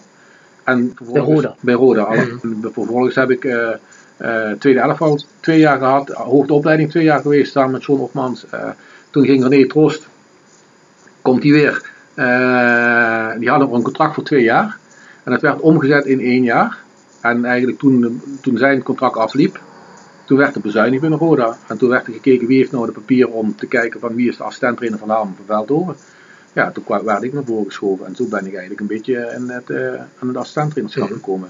En hoe kwam je eigenlijk bij MVV terecht in je spelerscarrière? Omdat het zo kort bij je was of kende je iemand? Werd Nee, je nee, nee. gescout door MVV? Nee, daar, daar, eh, daar is maar één man verantwoordelijk voor. Dat is Arnold Hendricks. Die zei van kom Rick, eh, Nou, niet Komrik, maar dat was toen de samenwerking tussen Roda en MVV was toen enorm. Eh, en ik ben daar, ik weet niet of ik de eerste was, maar dat, ik kan je wel vertellen dat Hans Pielman, Mark Niegaard, eh, eh, Mark Luipers, die vanuit de kruisbandblessure daar nog een jaar heeft gespeeld. Gunnar Einarsson heeft er nog gespeeld. Dirk-Jan Derks? Dat durf ik niet, maar niet- dat is niet mijn periode geweest. dat is toch vol nog, hè? Maar, ja, maar die jongens zijn allemaal verhuurd van Roda uit naar MVV. En zijn Mhm. weer teruggekeerd. Dus de, de relatie die was echt heel goed. Tussen, ja, en ik, ja, Sepp Vergoosen zat toen daar als technisch directeur. Ron Elzen met Frans Curver als, eh, als trainers, als technische staf. Ja, en die zijn toen een aantal keren komen kijken. En eh, die hebben me toen in de winterstop zijn die me komen overhalen. En, eh, ja, er was nog, was nog een twijfelgeval. En ik weet, weet nog goed dat ik bij RKO ONS eh, speelde. Met Ger Zende, als hij niet fit genoeg was geweest, had ik niet, had ik niet mogen vertrekken. En Ger was fit genoeg, want hij speelde samen de eerste helft. En het weekend heb ik toen gespeeld Haarlem uit de eerste wedstrijd voor MVV. Dus eigenlijk is daar maar één man verantwoordelijk voor. Dat is Nolan Hendricks, gezien de relatie die hij had tussen Rode en MVV. Toen was het allemaal niet zo, eh, niet zo moeilijk gedoe dan nu, zoals het nu af en toe is. Heb je daar toen wel nog gedonder van gehad van supporters van MVV? Weet je, als jongen van Roda of deze regio hier? Ja, ja, ja, dat is in het begin zeker eventjes ge- geweest. Eh, ja, ik was dan toch de Duitser. Hè. Dat, zo, zo werd ik dan toch wel een beetje eh, betiteld. Maar ik denk wel dat de mensen snel hebben gezien dat dat is er eentje die go- goed aan. Eh, en ik denk dat ik eh, snel heb laten zien op het veld dat ik een bepaald type speler ben. Die niet zeurt, die niet, eh die niet zanikt, maar gewoon poetst. Niet, ja, hoe zei de trainer altijd? Niet zeuren, maar poetsen. Gewoon gas geven en met, met de vieze broek met, van het veld afkomen. Dus ja, ik denk dat ze dat snel gezien hebben. Dat, ja, on- ondanks dat ik van Roda was, ondanks dat ik uit, uit deze regio ben, hebben ze daar nooit zo moeilijk over gedaan. Ik ben echt wel een vaste waarde geworden daar. Dat ja, is wel een fijne periode geweest ja, als speler. Dan zeg je, dan word je D-jeugdtrainer, hè? Als je terugkomt uit een boos. Maar dan doe je dat maar één jaar en dan ga je naar Roda. Hoe komt dat dan tot stand? Ja, dat is ook een mooi verhaal. Daar is ook één iemand verantwoordelijk voor. Eh, dat Don was- Hendricks. Nee, dat was Sergio Kuijer. Dat zeg ik. Ik ging bij Bekkerveld voetballen. En ik speelde bij Bekkerveld met Thomas en Martijn. Oh, ja. De zonen van, eh van. Mijn vader die kwam naar de wedstrijden kijken bij Bekkerveld. En Servi zei altijd zo van, Rick, jij als Roda-man, je zit bij MVV. Ik zeg, ja, eh, Servi, of, of meneer Kuijer zei ik. Ik zeg, eh, meneer Kuijer, ik zeg, ja, dat ligt niet aan mij. Ik zeg, eh, als het zo moet zijn. En ik ben toen ook in de tijd bij Roda op gesprek geweest met, bij, bij Ton Kaan. Ja. Oei, Toen, heb ik, eh, toen heb ik daar niet voor gekozen. begon het al. Dat was toen al... eh, Dat is toen nee. een ellende. Nee, nee, nee. Laten we, toen ben ik via, via Servi Kuijer ben ik toen in gesprek gekomen en hij heeft me toen voorgedragen bij Roda. En toen was Frank van Kempen was toen hoofdopleiding. Die kwam toen van PSV af. En ja, dat was echt iemand die bracht structuur aan. Was echt een hele goede hoofdopleiding vond ik dat. Eh, die heeft ook echt wat neergezet. Eh hadden, hadden ook een leuk team. Ik had een C en Erik had de B. En ja, wie was? Jan Lauwers had de A. Dus dat wa- dat was wel een hele mooie periode toen de tijd. En eh, ja, daar heb ik bewust gekozen voor die stap naar Rode te maken. Ja. En dat was in eerste instantie ook al vrij, vrij rustig. Hè. Dus een contract nog niet voor een fulltime. Dat, was, dat werd ook allemaal opgebouwd. Dus ja, eerst als jeugdtrainer. En toen ging ik, ja, volgens mij was toen Attenveld eh, nog hoofdtrainer. Dat zou kunnen, Oh ja, in die periode. En voor Raymond heb ik hem mee gevoetbald en heb ik mee gerevalideerd. En die vroeg me eens een keer om analyses te maken. Ja, en zo ben ik er eigenlijk een beetje min of meer eh, ben ik, ben ik erin gerold, zeg maar. Ja, en ik geloof je eerst assistentstrainerschap in 2010, hè? Dat was bij Van Veldhoven dan. Ja, dat klopt, ja. Hoe beviel dat? Was dat een grote stap om die te maken? Vanaf het tweede, dat viel het allemaal mee mee. Want in die tijd was het eigenlijk nog het goede Roda. Voor de paar laatste jaren. het Ja, toen waren we dus in 2090 in Cambuur. Hè? Ja, goed, want en- toen dachten we nog dat dat een uitzondering was. Hè? Ja, precies. Nou, ik, ik zat toen al eh, redelijk in de scouting.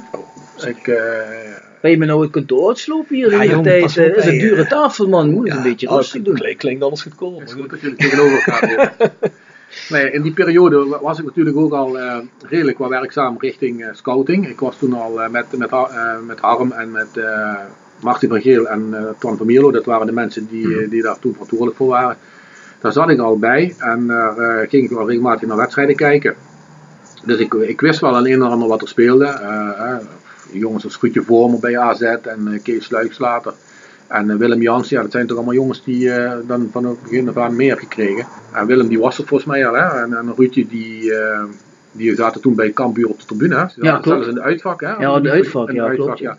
Dus ik, ik had al, al een, een binding mee. Dus ik, ik- ja goed, en uiteindelijk is dat ook wel een, een job die op mijn lijf geschreven staat. hè. Ik ben niet iemand die graag in, de in, in de schijnwerper staat. Dus laat mij maar lekker in de luwte fungeren. Dat ben ik, dat ben ik het beste. En, en eigenlijk de samenwerking met Harm, ja, die liep, echt perfect. Eh, Harm was een hele fijne, fijne, warme man.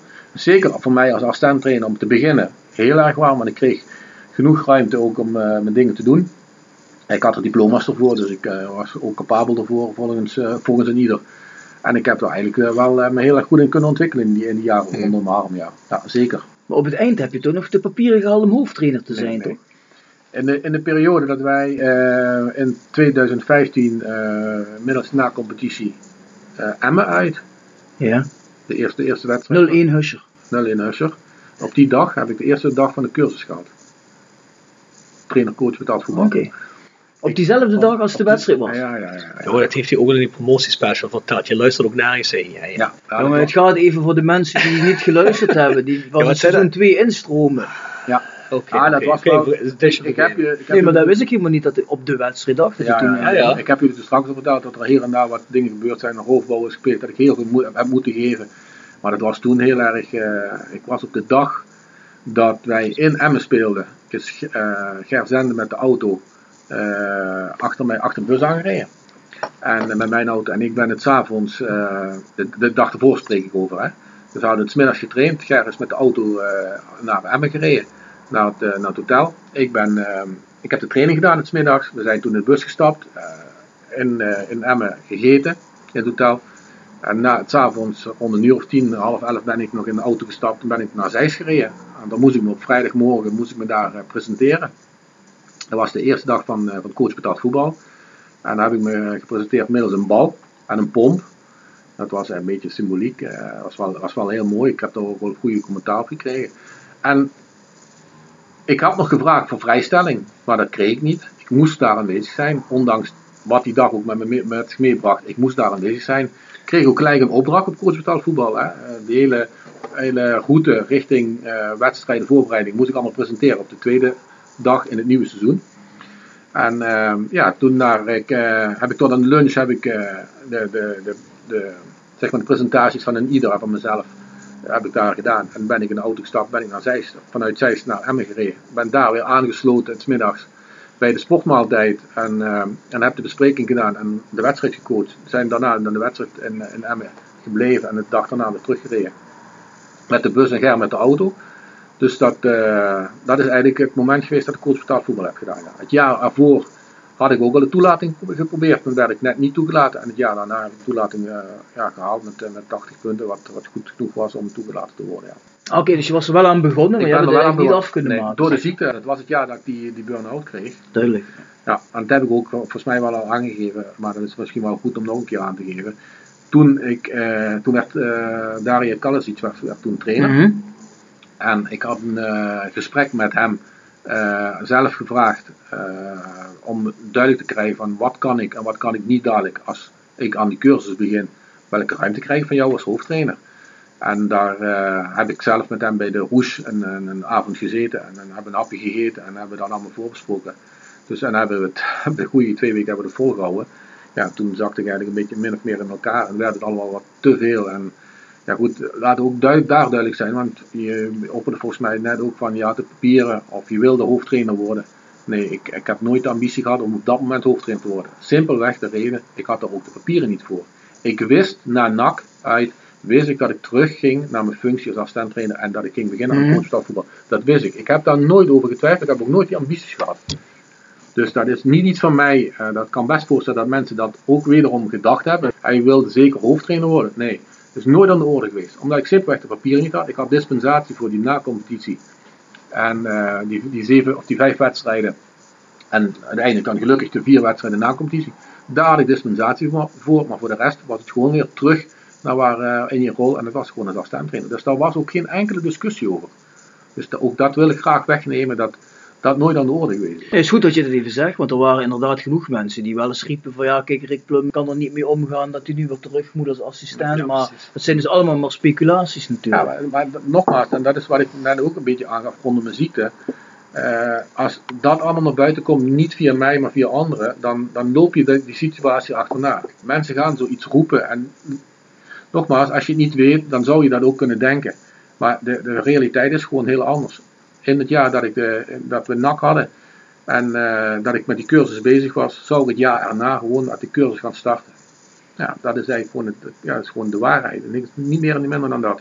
Nee, was wat je zegt, als je niks zegt, wat ook je goede recht is, en misschien op dat moment ook helemaal geen zin in hebt, zoals je dat eh, net ook omschrijft, ja, dan, gaat het, dan gaat het verhaal zijn eigen leven leiden natuurlijk, en dan krijg je dit soort toestanden. Daarom is het natuurlijk goed dat je ook op een gegeven moment even zegt van, jongens, eh, luister, dat is het niet, dit is het. Ja. Maar goed, ik denk dat dat nu voor eens en voor altijd wel eh, uit de wereld geholpen is, als Nu- mensen het nog niet begrepen hadden. Nu jij dit bij de Voice of Calais zegt, dan kan er geen misverstand meer bestaan. Nee, nee, nee, maar, nee. maar. Rick, was dat etentje met Kallis bij de Roes wel echt gezellig? Want ik heb ook in Limburg gezien, het verhaal met Jimmy Leenders, dat hij meteen een vervelende opmerking maakte.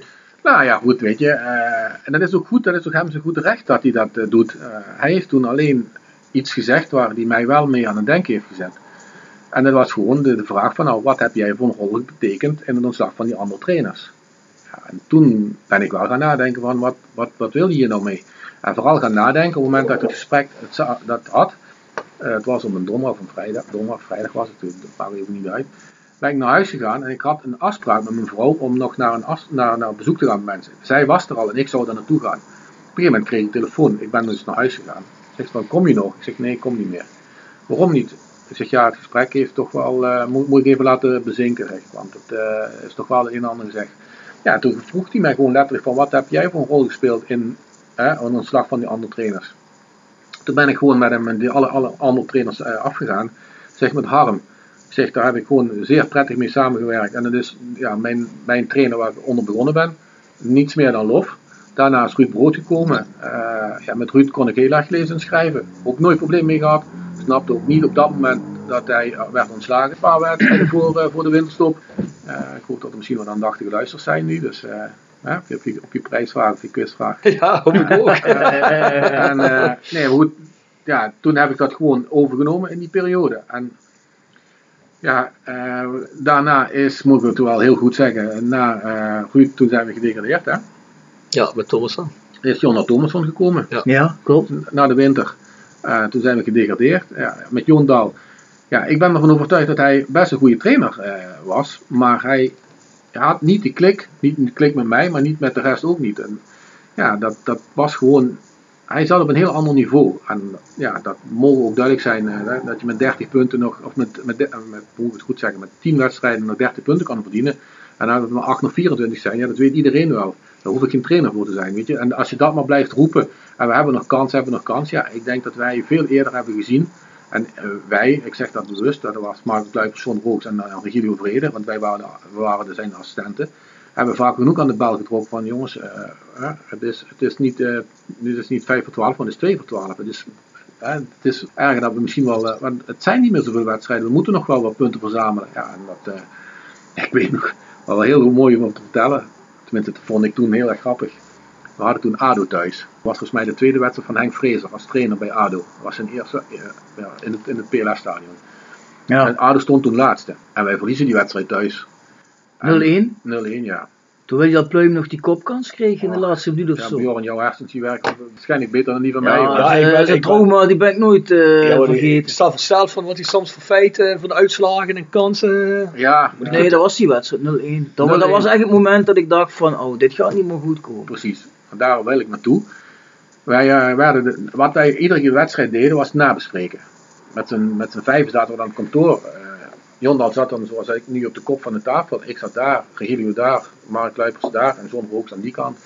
En we gingen dus ehm, ja, iedereen af. Dus eerst gingen we zo en dus ik was de laatste. Maar Regilio die maakte toen een opmerking zo van, eh, ja maar trainer, eh, ja, weet je, wij spelen thuis en eh, wij, wij, wij, wij gaan ons aanpassen aan de tegenstander. En hij had gewoon een punt, vond ik, Regilio. En ik, ik deelde die mening ook, want dat heb ik ook toen ik aan de beurt was precies zo verteld. En ehm, toen zei eh Jondal tegen hem, Regilio, je spreekt supporterstaal.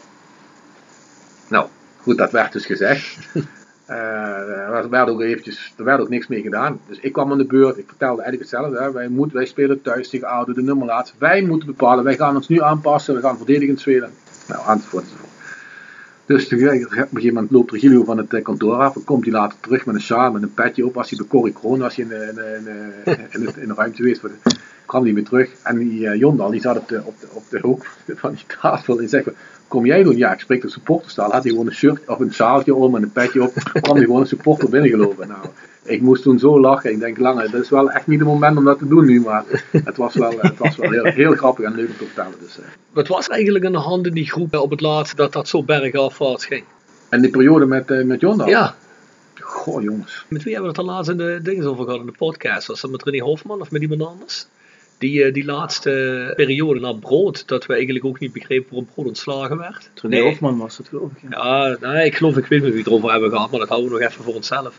Oh ja toen begrepen we ook al niet waarom eigenlijk Ruud Brood ontslagen werd. Ja, je, staat niet ideaal, maar je hebt een spelersgroep om Europees voetbal te halen. Dus je vraagt je af, wat is daar eigenlijk op een gegeven moment gebeurd? Is dat dan omdat je degradatievoetbal begint te spelen, dat die spelers dat allemaal gewoon niet gewend zijn? Dat dat, uh...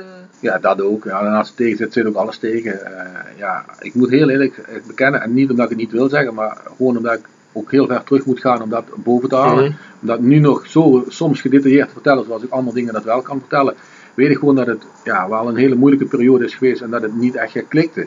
Je moet ook een klik met, hem, met een trainer hebben. En, ja, niet doet de spelers met ja, de trainer. Ja, ook ja. Dus, en we hadden toen best kwaliteit, maar als het dan ook tegen zit en dan, dan loopt niet, dan loopt het ook niet. En dan, ja, dan kom je, voordat je het weet, kom je in degradatievoer mm. terecht.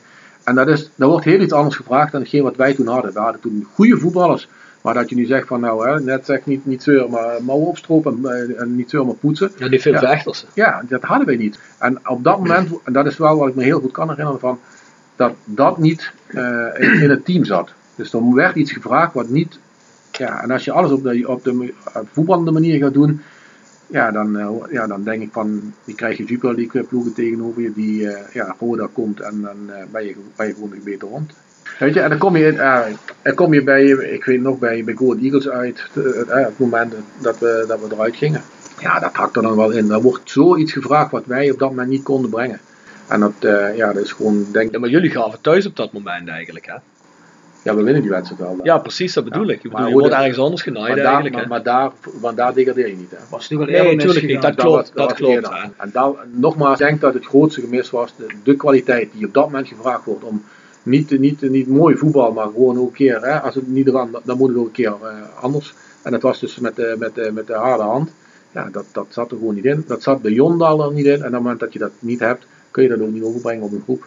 Hey Rick, jij hebt die hele periode daar gezeten en ook een aantal keer, ik ga het niet vertellen, dat moet je maar raden, een aantal keer interim hoofdcoach geweest en dergelijke. Mm -hmm. Dus jij hebt eigenlijk ook op een gegeven moment, je geeft het zelf al aan, onder Jondal Thomasson gedegradeerd, toen maar gepromoveerd.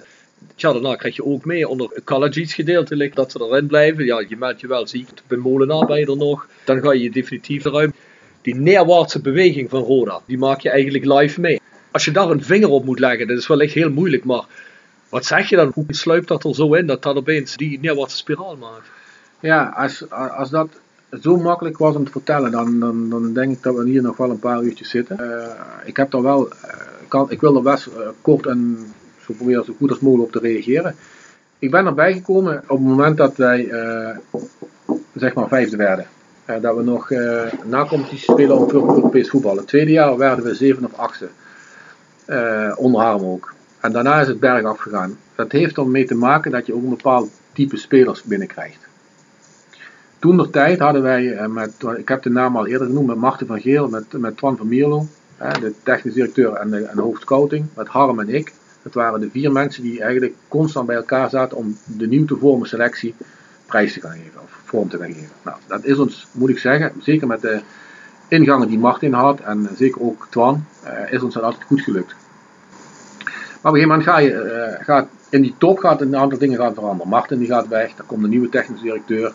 En uh, de nieuwe, die, heeft, die heeft zijn netwerk, die heeft zijn kennis en kunde en die heeft zijn trainer. En eigenlijk is het daar denk ik, eh, als ik het zou moeten zeggen, dat de kwaliteit van de spelers die we in die jaren hadden met Martin, hebben we die niet meer hebben teruggekregen in de jaren daarna. Ehm, ja, en met als hoogtepunt, zeg maar, eh, na een winterstop 12 of 14 spelers eh, op, je, op je bordje krijgen. Die per definitie niet beter zijn dan de jongens die je aan de kant moet zetten. Want op het moment dat ik er zoveel haal in de winterstop, die, die moeten dan ook spelen, want die haal je niet voor niks. Dat, dat, dat, ik, ik kan me nog herinneren, die Raiko, Raiko, Raikov, hè, hoe heet Ja, ja. Die Bulgaar. Ja, die Bulgaar. Ja, die- weet je, die komt en die heeft een verwachting. Die jongen zelf, dat was helemaal geen onaardige gast. Die, had, die wilde ook heel erg werken aan zichzelf. Die deed daar extra trainen.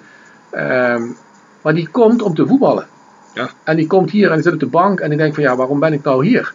Ik, die komen met een verwachting. Mhm. En, en andere jongens die wel gespeeld hebben, waardoor je eigen jongens eruit moeten. Vervolgens zie je dat die jongens die er nieuw zijn, bij zijn gekomen en niet voldoen. Moet je weer terugvallen op je oude gade. En die zeggen dan, ja, nu ben ik wel weer goed om, eh, om te Ja, ja, spelen. zeker. En, en dat zijn van die dingen waar ik denk van, ja, haal je nou in godsnaam niet te veel buitenlanders binnen. Zorg dat je met die Nederlandse jongens en hier en daar eens een keer een bellen of een uitzondering daar gelaten eh, binnenhaalt. Dat is prima. Maar, maar het moet geen vreemdeling worden. En het was niet meer de identiteit die Rode had.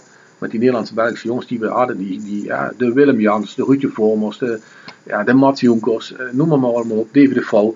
Da- dan heb je het wel over echt kwaliteit. Hè. En nogmaals, die hebben we er ja niet, daarna niet meer gehad.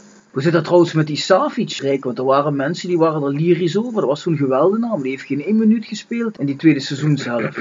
Nee, maar zo noem je Savic, maar zo kun je Am- Amin ook eh, noemen, Mhm. die kleine linksvoet van Chelsea. Hij is wel goed, hè? Die was wel goed, ja, maar ja, die was... eh, die heeft wel even Die was gespeeld. wel een beetje gek of zo. Ja, maar ja, ik kan me nog herinneren dat ze een logo van de, van de Chelsea badslippers eruit geknipt hadden. En eh, ja, dat ze hem daarmee een beetje voor de gek hebben gehouden.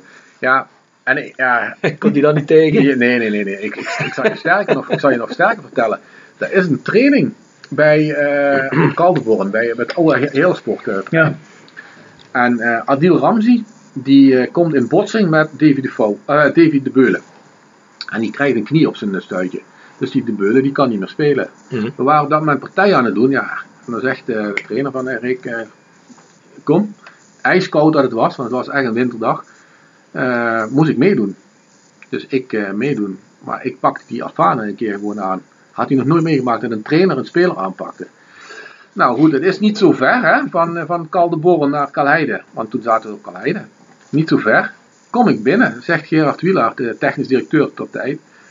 Eh, zegt hij van, en eh, ouderwets meegetraind? Ik zeg, dat gaat wel heel snel in de ronde hier. Hè? Had die zaakwaarnemer van hem gebeld. Had hij nog nooit meegemaakt. Dus die, die Afane heeft ondertussen, dat hij van, van, ehm, van Caldeborn naar Kaleide is geweest, heeft hij met zijn zaakwaarnemer gebeld. Dat hij er nooit mee heeft gemaakt dat een trainer meedeed en dat hij hem aanpakte. Ik zeg, ja, sorry Gerard, zo zit ik in elkaar. Als ik speel, dan wil ik winnen. En eh, ja, dat was wel een mooie, eh, had ik me blijkbaar een tik verkocht op de training. Ja, maar dat was wel een apart mannetje. Maar die kon wel voetballen. Ik Ja, weet niet, die eerste wedstrijd tegen Willem II. Ja. Maar ik weet, ik heb die jongens ben ik helemaal uit het oog verloren. Ik heb daar helemaal niet meer, eh meer Ja. tegen. Eerste wedstrijd tegen Willem II. Dus jij weet dat Afane bij ons gedebuteerd heeft tegen Willem Ja, II. weet je toch wel, er zitten die beelden van waar die met Christian Neemet drie keer een 1-2'tje achter elkaar maakt. Dat die de bal net eh, voorlangs Nee, steekt. maar dat noem je ook. Nee, dat heb ik allemaal niet meer eh, in mijn achterhoofd. Ja, maar je bent ook wat ouder natuurlijk. Hè? Ja, dat krijg je omdat jij zoveel alcohol zuipt. Dat, dat weet je wat het is, man. Ja, Het is maar goed dat we hier aan het water zitten. Ja Ja, ik net zeggen, ik probeer hem eh, een beetje op het rechte pad te houden, maar eh, dat is moeilijk met die man. Hij is een beetje maar eigenwijs. jullie noemen een aantal namen, hè, ook Nemet. Hè. Jongens, eh, weet je dat dat echt een hele goede voetballer was? Dat is Ah, daar niet uitgekomen binnen onze club. Mhm. Maar het was godverdomme wel een goede voetballer. En ze hebben er een aantal gehad. eh Scubo bijvoorbeeld ook. Martin. Oh jongens, het, het was een klasbak. Echt, die kon zo goed voetballen. En hij heeft dat ook op momenten wel laten zien. Zeker in samenwerking met Mats. Mhm. Maar ja jongens, er zijn er toch wat hier en daar wat eh, voorbij gekomen. En dan kan ik je vertellen, hebben we toch wel wat kwaliteit in huis gehad. Dat geloof ik ook wel. Met Didas heb je er ook nog mee gewerkt. Ja, ja, ja, ja, absoluut ja. Kun je die kans nog herinneren? Die, die, die bij de tweede Ah, paal- vond ik echt zielig. Ja, maar Die- dat was een jongen. Die was zo positief ingesteld. Die trainde altijd, die werkte keihard, die zeurde nooit. Dat was een hele jonge, prettige gast in de omgang. Mhm. Ja, hem gunde je gewoon Ja. de, de 100%. doelpunten. Daar kun je echt niks over 100 zeggen. procent. Mijn favoriete speler is Tim Vairine. Ja, die was nog daarna. Was dan... Die kan Rick zich zelfs niet herinneren. dus dan zie je maar hoe Die goed heb hij ik niet meegemaakt. Nee. Nee, goed, maar dat er iets van een herinnering is gebleven of zo, weet je wel. Dat je nog even misschien iets mee hebt gekregen Nee, of wat naderhand. Ik vond het wel klasse hoe Mitidas toen dat doelpunt bij Sparta maakte. Met links, dat, dat, dat, dat stiftje over die keeper. Is de enige goal die hij gemaakt heeft. Vond ik wel echt ziek voor die jongen. Weet je het niet meer op? Nee, dat weet ik niet. Nee, Nee, wat was wat het een- eindstand? Ah, kom op, hé. 2-2 geloof ik. Ah, Oké. Weet je dat nou echt 2-2. serieus? 2-2. was niet die wedstrijd dat we eh, zo dik verloren, hè? Nee, nee, nee. Dat nee, was nee. de laatste wedstrijd van René, was dat. Dus Nee, maar- nee, Nee, maar ik vond dat die Metidas, die werkte altijd eh, keihard. En toen dat interview, toen hij tegen Vitesse die bal de paal schoot, dat binnentikkertje. Dat was bijna het huilen, die jongen, voor de camera. Vond ik echt sneu. Bizarste wat ik bij Rode met spelers heb meegemaakt dat we kregen begin van het seizoen drie Australiërs. Kun je dat nog herinneren? Dat was met Kalasic die periode, toch? Met Ja. die Griffin, Roston Griffith. Griffith en eh, Da Silva. Da Silva en dan eh, die spits. Hè, hoe heet die ook alweer? Tommy Juric. Tommy Juric. Ja. Die kwamen met z'n drieën en die heb je naar de winterstop. Behalve die Juricen nu, dan hebben die helemaal niet meer gespeeld. En die, weet je, die Silva. Ja, die heeft sowieso heel weinig gespeeld. Nee, die maar kwam, die kon wel spelen. die kwam van AS Roma, dat was technische grootste speler. eh, Australische talent. Maar Ja, goed, technische speler was dat. Goed, na de winter kwamen toen die 11 spelers of die 10 spelers wat was het. En dat werd helemaal bijna ingewisseld. Dat was echt een bizarre tijd. dat was niet normaal. Maar weet je, laten we duidelijk in zijn. We hebben, het is, er is meer nodig om een jongen te laten eh, eh, presteren en eh, zich goed te laten voelen. Weet je. Daar, daar moet je, je kunt iemand halen uit Australië, zet hem hier op een appartementje. Ja, En je laat hem daar verpieteren, dan geloof maar dat het ge- gedoe is om te mislukken. Op het moment dat je iemand haalt uit, uit dit soort regio's, moet je er ook zorg voor dragen. En Mm. moet je er ook misschien wel wat mensen omheen zetten die dat in, in de gaten houden. Denk je dat het taalfout is gegaan bij Nou, weet- nou, ik vind als je jongens uit eh, verschillende landen gaat halen, en we hebben ze van, van alle windstreken hebben ze binnengekregen. Dat we af en toe hebben afgevraagd van ja, wat doen die dan buiten hun voetbal? Want ja, je hebt als voetballer heb je één keer trainen, soms twee keer trainen. Ehm, dan heb je toch weer heel veel vrije tijd. Wat doe je dan in die vrije tijd? En als je dan hier zit zonder je familie, dan, dan, dan kan ik me voorstellen dat het een hele harde tijd is. Dus ik, ik ben ervan overtuigd dat als je jongens haalt, eh, zet ze of wat meer bij elkaar. Zorg dat er of iemand is die voor hen kookt. Want ja, weet jij of ze de juiste voeding binnenkrijgen als topsporter? Als je dat allemaal zelf moet maken. Maar dat geldt zelfs nog een beetje voor jongens van hier. Want dat wil ik je wel even vragen. Want volgens mij, Rick, ben jij toch zo'n beetje de enige trainer bij Roda die de juiste snaar bij Mitchell Paulus heeft weten te raken. Ja, Mitchell is een. eh, ik heb nu nog contact met Mitchell. En ik geniet echt ervan hoe die op dit moment het functioneren is binnen Cambuur. En ik heb ook al een tijdje geleden een keer eh, gehoord dat ze, ondanks dat hij niet speelde, toch redelijk tevreden over waren. Ja, ik heb, eh, ik heb met Mitchell altijd een heel warm contact gehad en goed contact gehad. En ja, ik heb hem eigenlijk nooit gehad in de jeugd. Dus ik, eh, ik kende hem ook alleen maar van de, van de, van de teams eh, onder me of boven me. Ik heb hem eigenlijk nooit echt meegemaakt, maar ik kwam bij de selectie en ik ben absoluut een voorstander van hem geweest. Want ik weet dat hij gewoon heel goed kan voetballen. Eh, maar er werd op een gegeven moment gekeken alleen maar, en dat, dat, in het algemeen vond ik dat, Bjorn, ehm, naar jongens van je eigen jeugd wordt vaak gekeken wat ze niet kunnen. In plaats van wat ze wel kunnen. En als iemand van buitenaf komt, wordt gekeken wat hij wel kan. En niet Hmm. gekeken wat hij niet kan. Dus in mijn ogen, weet je, ehm, Mitchell, die, daar is een bepaald beeld van hier in het zuiden, eh, in, in deze regio, weet je. Daar eh, komt hij niet zo makkelijk vanaf. En nu hij eh, elders aan het functie- functioneren is, en hij, ik vind echt dat hij het hartstikke goed doet. Ja, ik heb hem wel inderdaad ja, erbij ge- gehaald en erbij gehouden. Want ik, ik ben er niet voor mezelf op de borst te kloppen, maar helemaal niet. Maar ik denk als ik er niet was geweest, dat Mitchell al, al twee, drie jaar eerder niet meer Rode was geweest. Dat, Ja, eh, dat durf, ik durf ik bijna wel te. Ja, dat, weet hij zelf ook. Eh, maar daar- ben- ik wel van overtuigd. Nou, goed, dat, dat telt net zo goed als een Daryl Werker. Dat zijn allemaal jongens, weet je, die. Daar kun je wel, Daryl zeker, dat is een hele stabiele jongen, daar kun je wel op bouwen. En eh, ja, ik vind het dan zonde dat er dan jongens van buitenaf komen die dan ja, per definitie niet beter zijn. En dan wordt wel heen gekeken wat Daryl dan niet kan, of waar hij niet goed in is. Terwijl dat zo'n jongen dan komt, wat weet je dan van hem? Daryl weet je in ieder geval dat hij altijd traint, altijd er is. Eh, niet voor 100, maar voor 200% inzet toont. En dat hij misschien niet altijd eh, de juiste dingen deed, ja oké, dat, dat kan, maar ja, goed.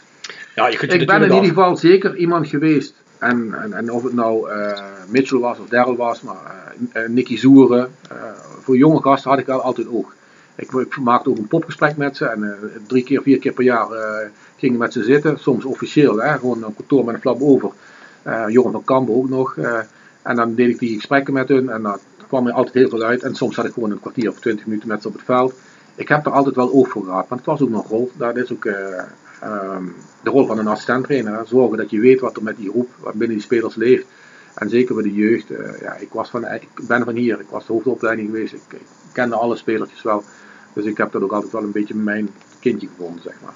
Wil je weten of eh, Rick van muziek houdt? Nou, ik wou net zeggen, ik heb Rick vaker gezien op Park City Live, dus ik denk dat Rick wel van een beetje rock houdt. Ja? Denk ik wel. Wat denk jij? Ja, denk ik wel. The Sound of Calhei. Gepresenteerd door www.gsrmusic.com voor muziek en exclusieve merch van Born From Pain, Madball, Death Before Dishonor, Archangel en nog veel meer. Ga naar www.gsrmusic.com En iPhone Reparatie Limburg voor professionele reparatie van Apple, Samsung en Huawei telefoons. Wouderpad 7 te Beek. Ook worden we gesteund door Willeweber Keukens. Wil jij graag kwaliteitskeukendesign dat ook bij jouw beurs past? Ga dan naar Willeweber Keukens in de Boebegraaf 1 te Schinveld. We hebben een rubriek die heet The Sound of Calais. Daar hebben we een Spotify playlist. En dan vragen we elke gast om een song erin te zetten. Die wordt dan toegevoegd in de playlist op Spotify. En die kan iedereen luisteren als hij wil. Inmiddels staan er al een song of 17, 18 in. Dus jij bent nummer 19 die een song geeft. Als je dat tenminste kunt. Want we hadden vorige week hadden we Benji Pucciari. En die vertelde ons dat hij echt nooit naar muziek luistert. Wat ik al onvoorstelbaar vind. Maar Rick, je hebt er vast wel een. Ja, ja, ja, zeker. Ik, ik hou eh, van Coldplay, vind ik echt een hele Mhm. goede band. Eh uh, Nederlandstalig heb je Kensington, vind ik wel eh, leuk. eh. Oh, wat zeg ik, Park City Live, daar is Rick altijd te vinden. Ja, nu natuurlijk niet met corona, maar Nee. anders. Nee, nee, ja, goed. Meestal waren we op eh, Park City Live was. Dus ik moest de eerste, eerste dag moest ik altijd, eh, moest ik altijd laten schieten. Dus ik, moest altijd, ik kon altijd op de zondag pas als we getraind of gewedstrijd hadden, soms open dag. Oh ja, moesten, we- moesten we vaker eh, werk maken. Ik, ik denk dat een, een, een liedje van Coldplay. eh, ik ben een keer op een, een begrafenis van een, van een rode supporter geweest. Er werd het liedje Yellow gedraaid. Ik ben even de naam van hoe kwijt. Jonge, jonge. eh, en die, dat, vond toen, dat, dat maakte toen wel indruk op me, moet ik zeggen. Weet jullie hoe je het hebt? Francisco. Dat zou kunnen, ja. Ja. Er werd een liedje op, op Schieferij, er werd een liedje Ja. van Yellow gedraaid eh, tijdens de crematie. Dat, ik vind dat wel een heel mooi nummer, ja.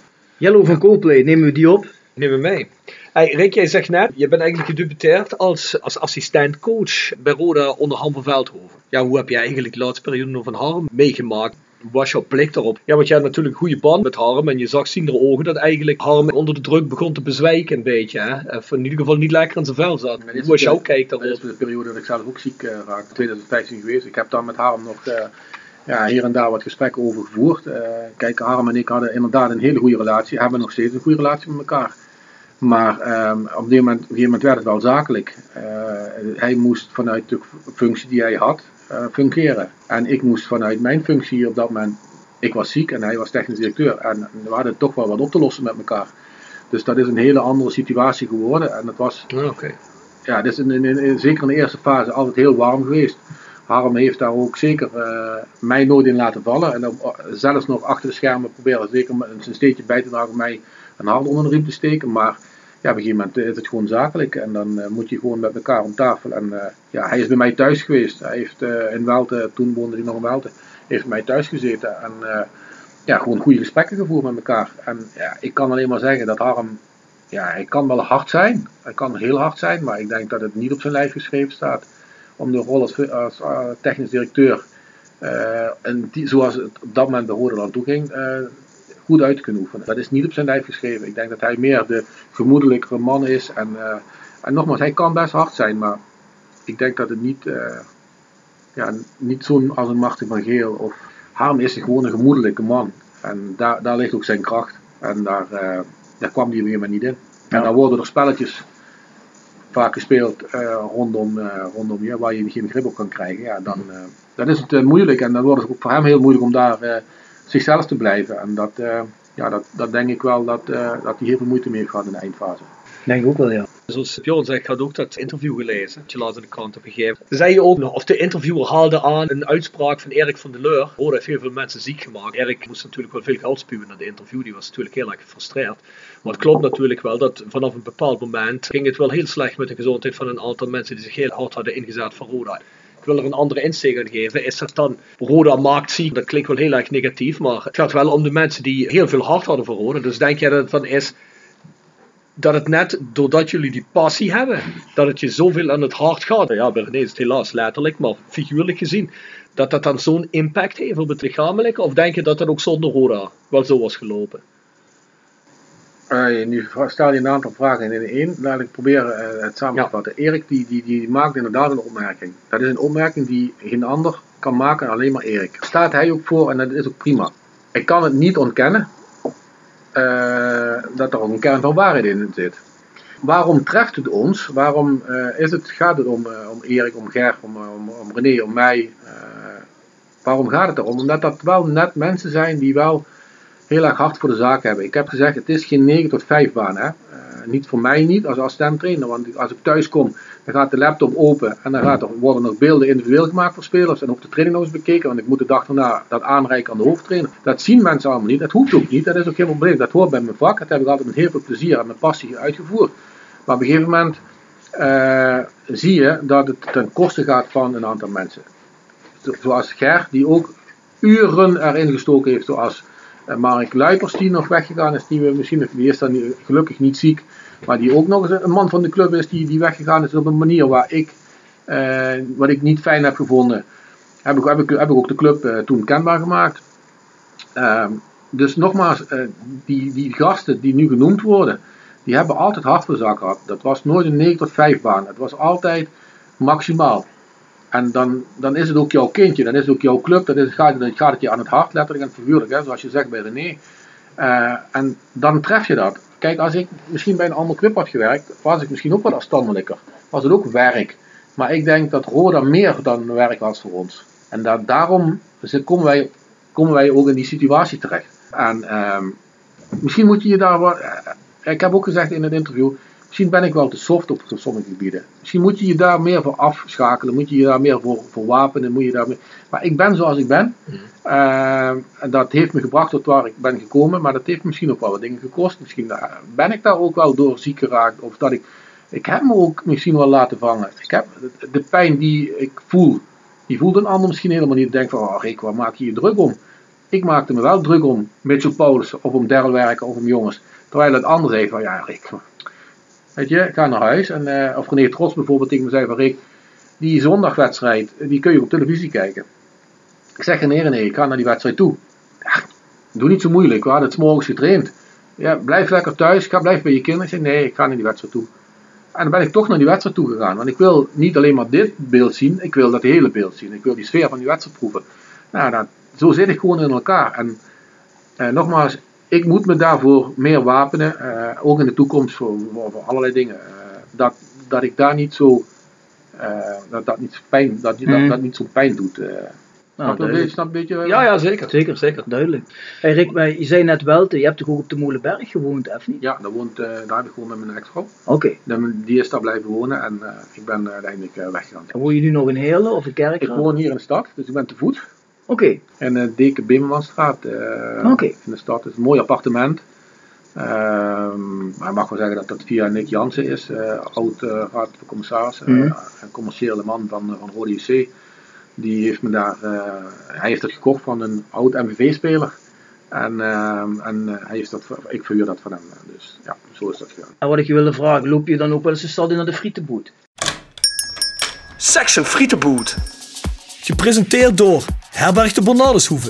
Weekendje weg in eigen streek? Boek een appartementje en ga heerlijk eten met fantastisch uitzicht in het prachtige Mingelsborg bij Marco van Hoogdalem en zijn vrouw Danny. www.bernardeshoeve.nl En Stokgrondverzet uit Simpelveld. Voor al uw graafwerk, van klein tot groot. Onze gravels staan voor u klaar. Tevens worden we gesteund door Wiert Personeelsdiensten. Ben je op zoek naar versterking van je personeel? Contacteer dan Wiert Personeelsdiensten in het PLS en vraag naar Mark of Sean. www.wierts.com Nee, Bjorn, ik heb een oven en als ik wat frietjes maak, dan maak ik ovenfrietjes. Ja. Maar ik, eh, nee, ik heb zelfs nu de HelloFresh eh, box eh, aangeschaft.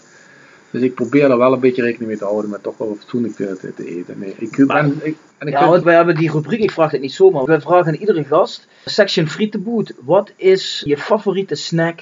ja. Het was wel een ovensnackje dan ook, of niet? Ja, ovensnack? bitterballen dan. eh, Maar weet je wat het is? Iedere keer als ik in de frituur sta, dan sta ik ook wel te kijken, wat, wat, ga, ik, wat ga ik nu oppakken? En ja, eigenlijk is het misschien wel het leukste om te vertellen dan als ik op, op stap ga. En ik ben met mijn vrienden Ralf Wijnen, want dat is ook een, een diehard Roda fan. Ken je wel? Zeker, Ralf Ralf Wijnen, ja Ralf zeker. Wijnen en, eh, en, en Erik, we zijn op stap geweest. Dan moeten we Bami zetten. Dus ik denk dat het gewoon een Bami hapje wordt. Want dat, dat is eigenlijk, hij moet een visstick hebben. Want eh, ja. dat is echt hilarisch. En als we er iedere keer wel gaan, dan bestel ik al visstick. Dan sta- staat hij nog buiten. En ik pak dan een Bami. Dus eh, Bami, gewone Bami of Bami Oriental? eh, ja, maak er maar wat van. Ah, dan moeten we weten, want met één van die twee Bami's treed je toe aan een illustere club. Nee, dan wordt het een gewone Bami, denk ik. Dat treed je niet toe aan een illustere club.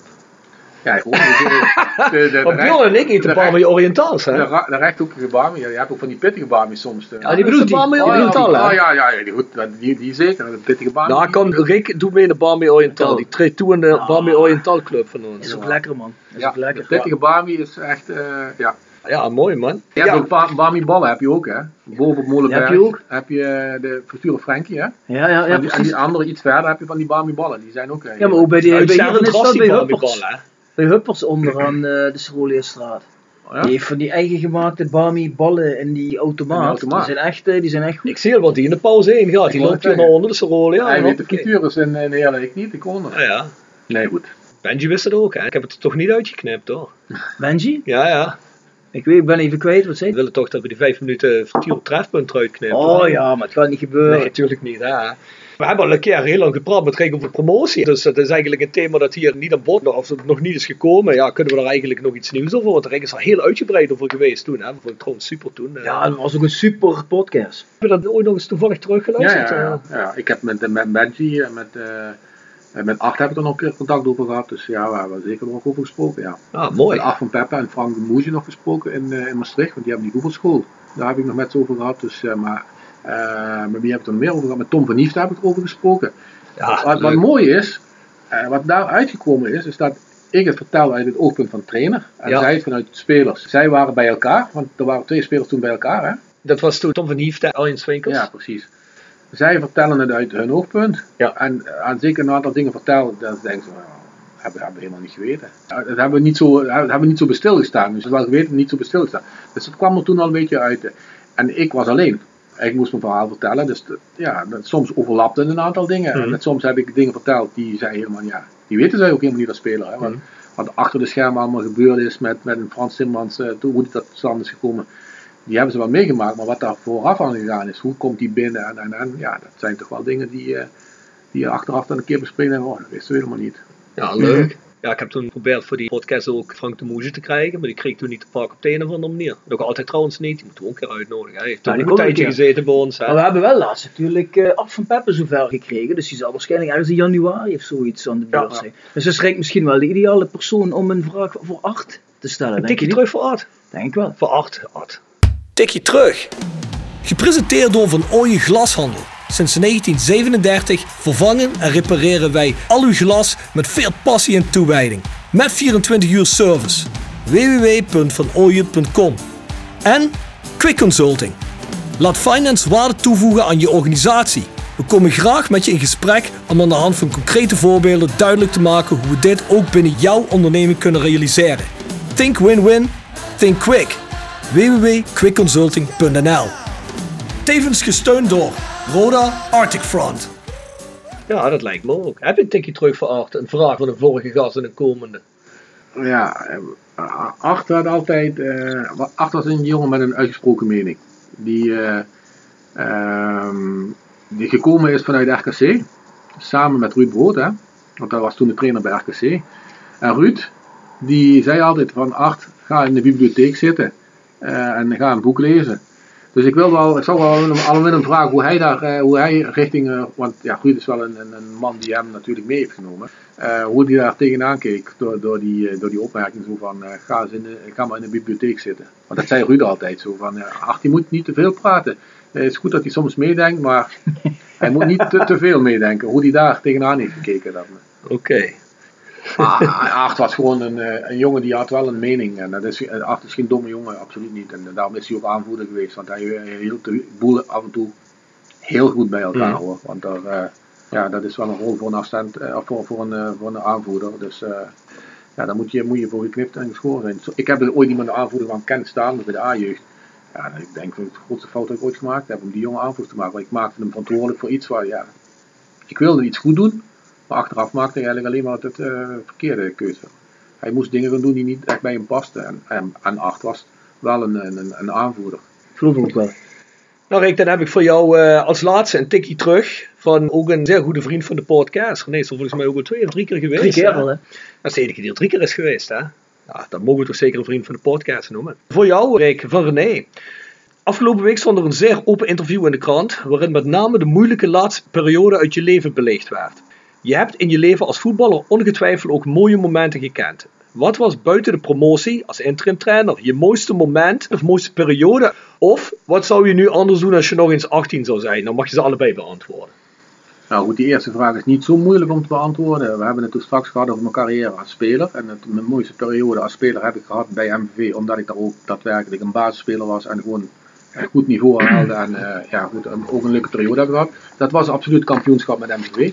Eh, met een elftal, met een Danny Lanza, met een Rick Bladvoet, met eh Bauma. Ja, dat waren gewoon allemaal toppers. Waren maar jongens die werden bij andere BVO's weggeplukt, tweede elftallen. En die werden dan bij MV gestald. En eh, we hebben echt een hele mooie periode gehad. Dat was echt een vriendenteam. Die gingen zowel binnen als buiten het veld met elkaar enorm goed om. Ja, en dat heeft geresulteerd tot een kampioenschap. En dat is echt wel als speler een hoogtepunt geweest dat ik ja, goed op het Vrijthof heb gestaan. En, en op de markt heb gestaan op het stadhuis in Maastricht.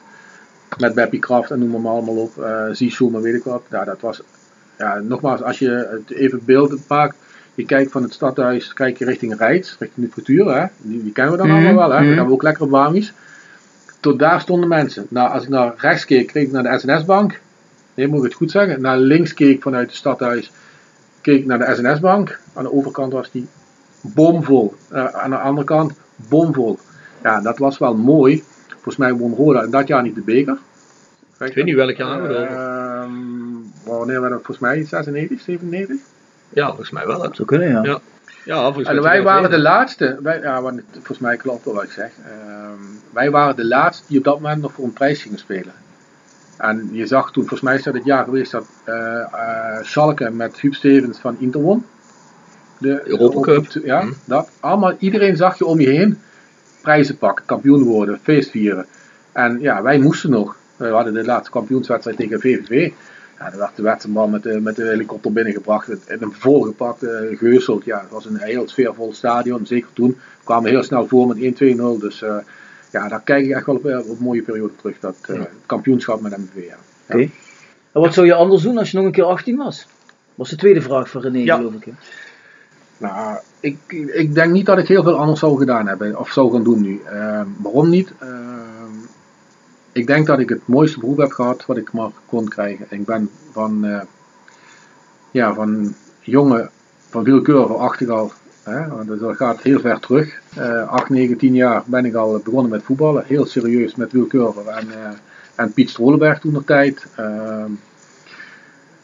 Ehm, eh, heel serieus bij PSV in de jeugd geweest, eventjes op proef geweest. Nou, heel veel dingen meegemaakt. Eh, als jeugdspeler overal geweest. Ik denk niet dat ik dat graag zou eh, willen missen. En het heeft me gebracht tot wie ik ben geworden. Ik heb van mijn hobby mijn beroep kunnen maken. Ik, volgens mij zijn er ook niet heel veel mensen die dat kunnen zeggen. En eigenlijk voor, voor de tweede keer al later als trainer wederom. Hè, van mijn hobby mijn beroep kunnen maken. Dus ik, ja, ik hoef niet zoveel. Ik, ik heb ook niet het idee dat ik echt wat gemist heb. Maar nu merk ik wel, door de, de, de ziekte, merk ik wel dat ik dingen anders ben gaan doen. Ik ben wel veel meer gaan genieten van het leven. Veel, veel meer dingen aan het doen. Weet je, ik, ik noem ook wel eens vaker. Alles wat ik in 20 jaar zou moeten nog kunnen doen, in 30 jaar, dat doe ik nu in 15 jaar. Ik moet alles een beetje, ja, nu, nu nog kan, wil ik er ook meer van genieten. En ik denk dat dat eh, misschien wel de winst van de ziekte is. Ja. Ah, het is mooi dat je in ieder geval daar een, eh, een positieve draai aan kunt geven. Nou goed, ik denk dat het niet stopt. Eh, als ik een voorbeeld kan zijn en, en voor mensen met Parkinson, dan, eh, dan, dan wil ik dat absoluut zijn. Eh, ik, ik, ik ben ervan overtuigd dat het niet het einde is. Hè, we gaan allemaal dood, maar we gaan niet dood door Parkinson, we gaan met, dood met Parkinson. Eh, dus dat is een gegeven, dat is een waarde als een koe. Maar ik denk dat, je wel nog, dat er wel nog genoeg is om, om, om voor te gaan. Hè. Ik heb twee kinderen, jongens van 16 en 14 daar is nog genoeg waar ik, uh, waar ik voor wil, uh, wil, wil gaan. En als ik iets kan bijdragen aan de samenleving uh, richting mensen met Parkinson, ja, dan zal ik dat zeker niet nagelaten om dat te doen. Want ik ben ervan overtuigd dat er, eh, ja, je- ik hoorde het van de week, er zijn vier eh, ziektes met? Eh, de dementie, de Parkinson, de Alzheimer en dan zit er nog eentje in die verwaardig van de week ook. Zijn er vier, daar is toch wel wat, eh, wat aandacht voor nodig. En als ik daar, gezien mijn achtergrond, iets in kan betekenen, dan zou ik dat zeker niet nalaten. Ja. Mooie afsluiter. Ja, zeker. Wensen we je heel veel succes in. Blijf lang zo gezond mogelijk. We gehoord hebben, dat zal waarschijnlijk wel lukken. Hè? Mensen, check de Facebookpagina van Rick zijn stichting uit. Rick, wat was het? Beat Parkinson? Ja, Stichting Beat Parkinson, ja. En als iemand zegt van ja, ik wil er wel een steentje aan bijdragen, financieel een, een donatie doen, dergelijke, ja, help mee. Dat komt goed terecht. Bjorn, Dan mag jij weer beginnen, hè? Jegers Advocaten, Next door Kapsalon Nagel en Beauty Salon.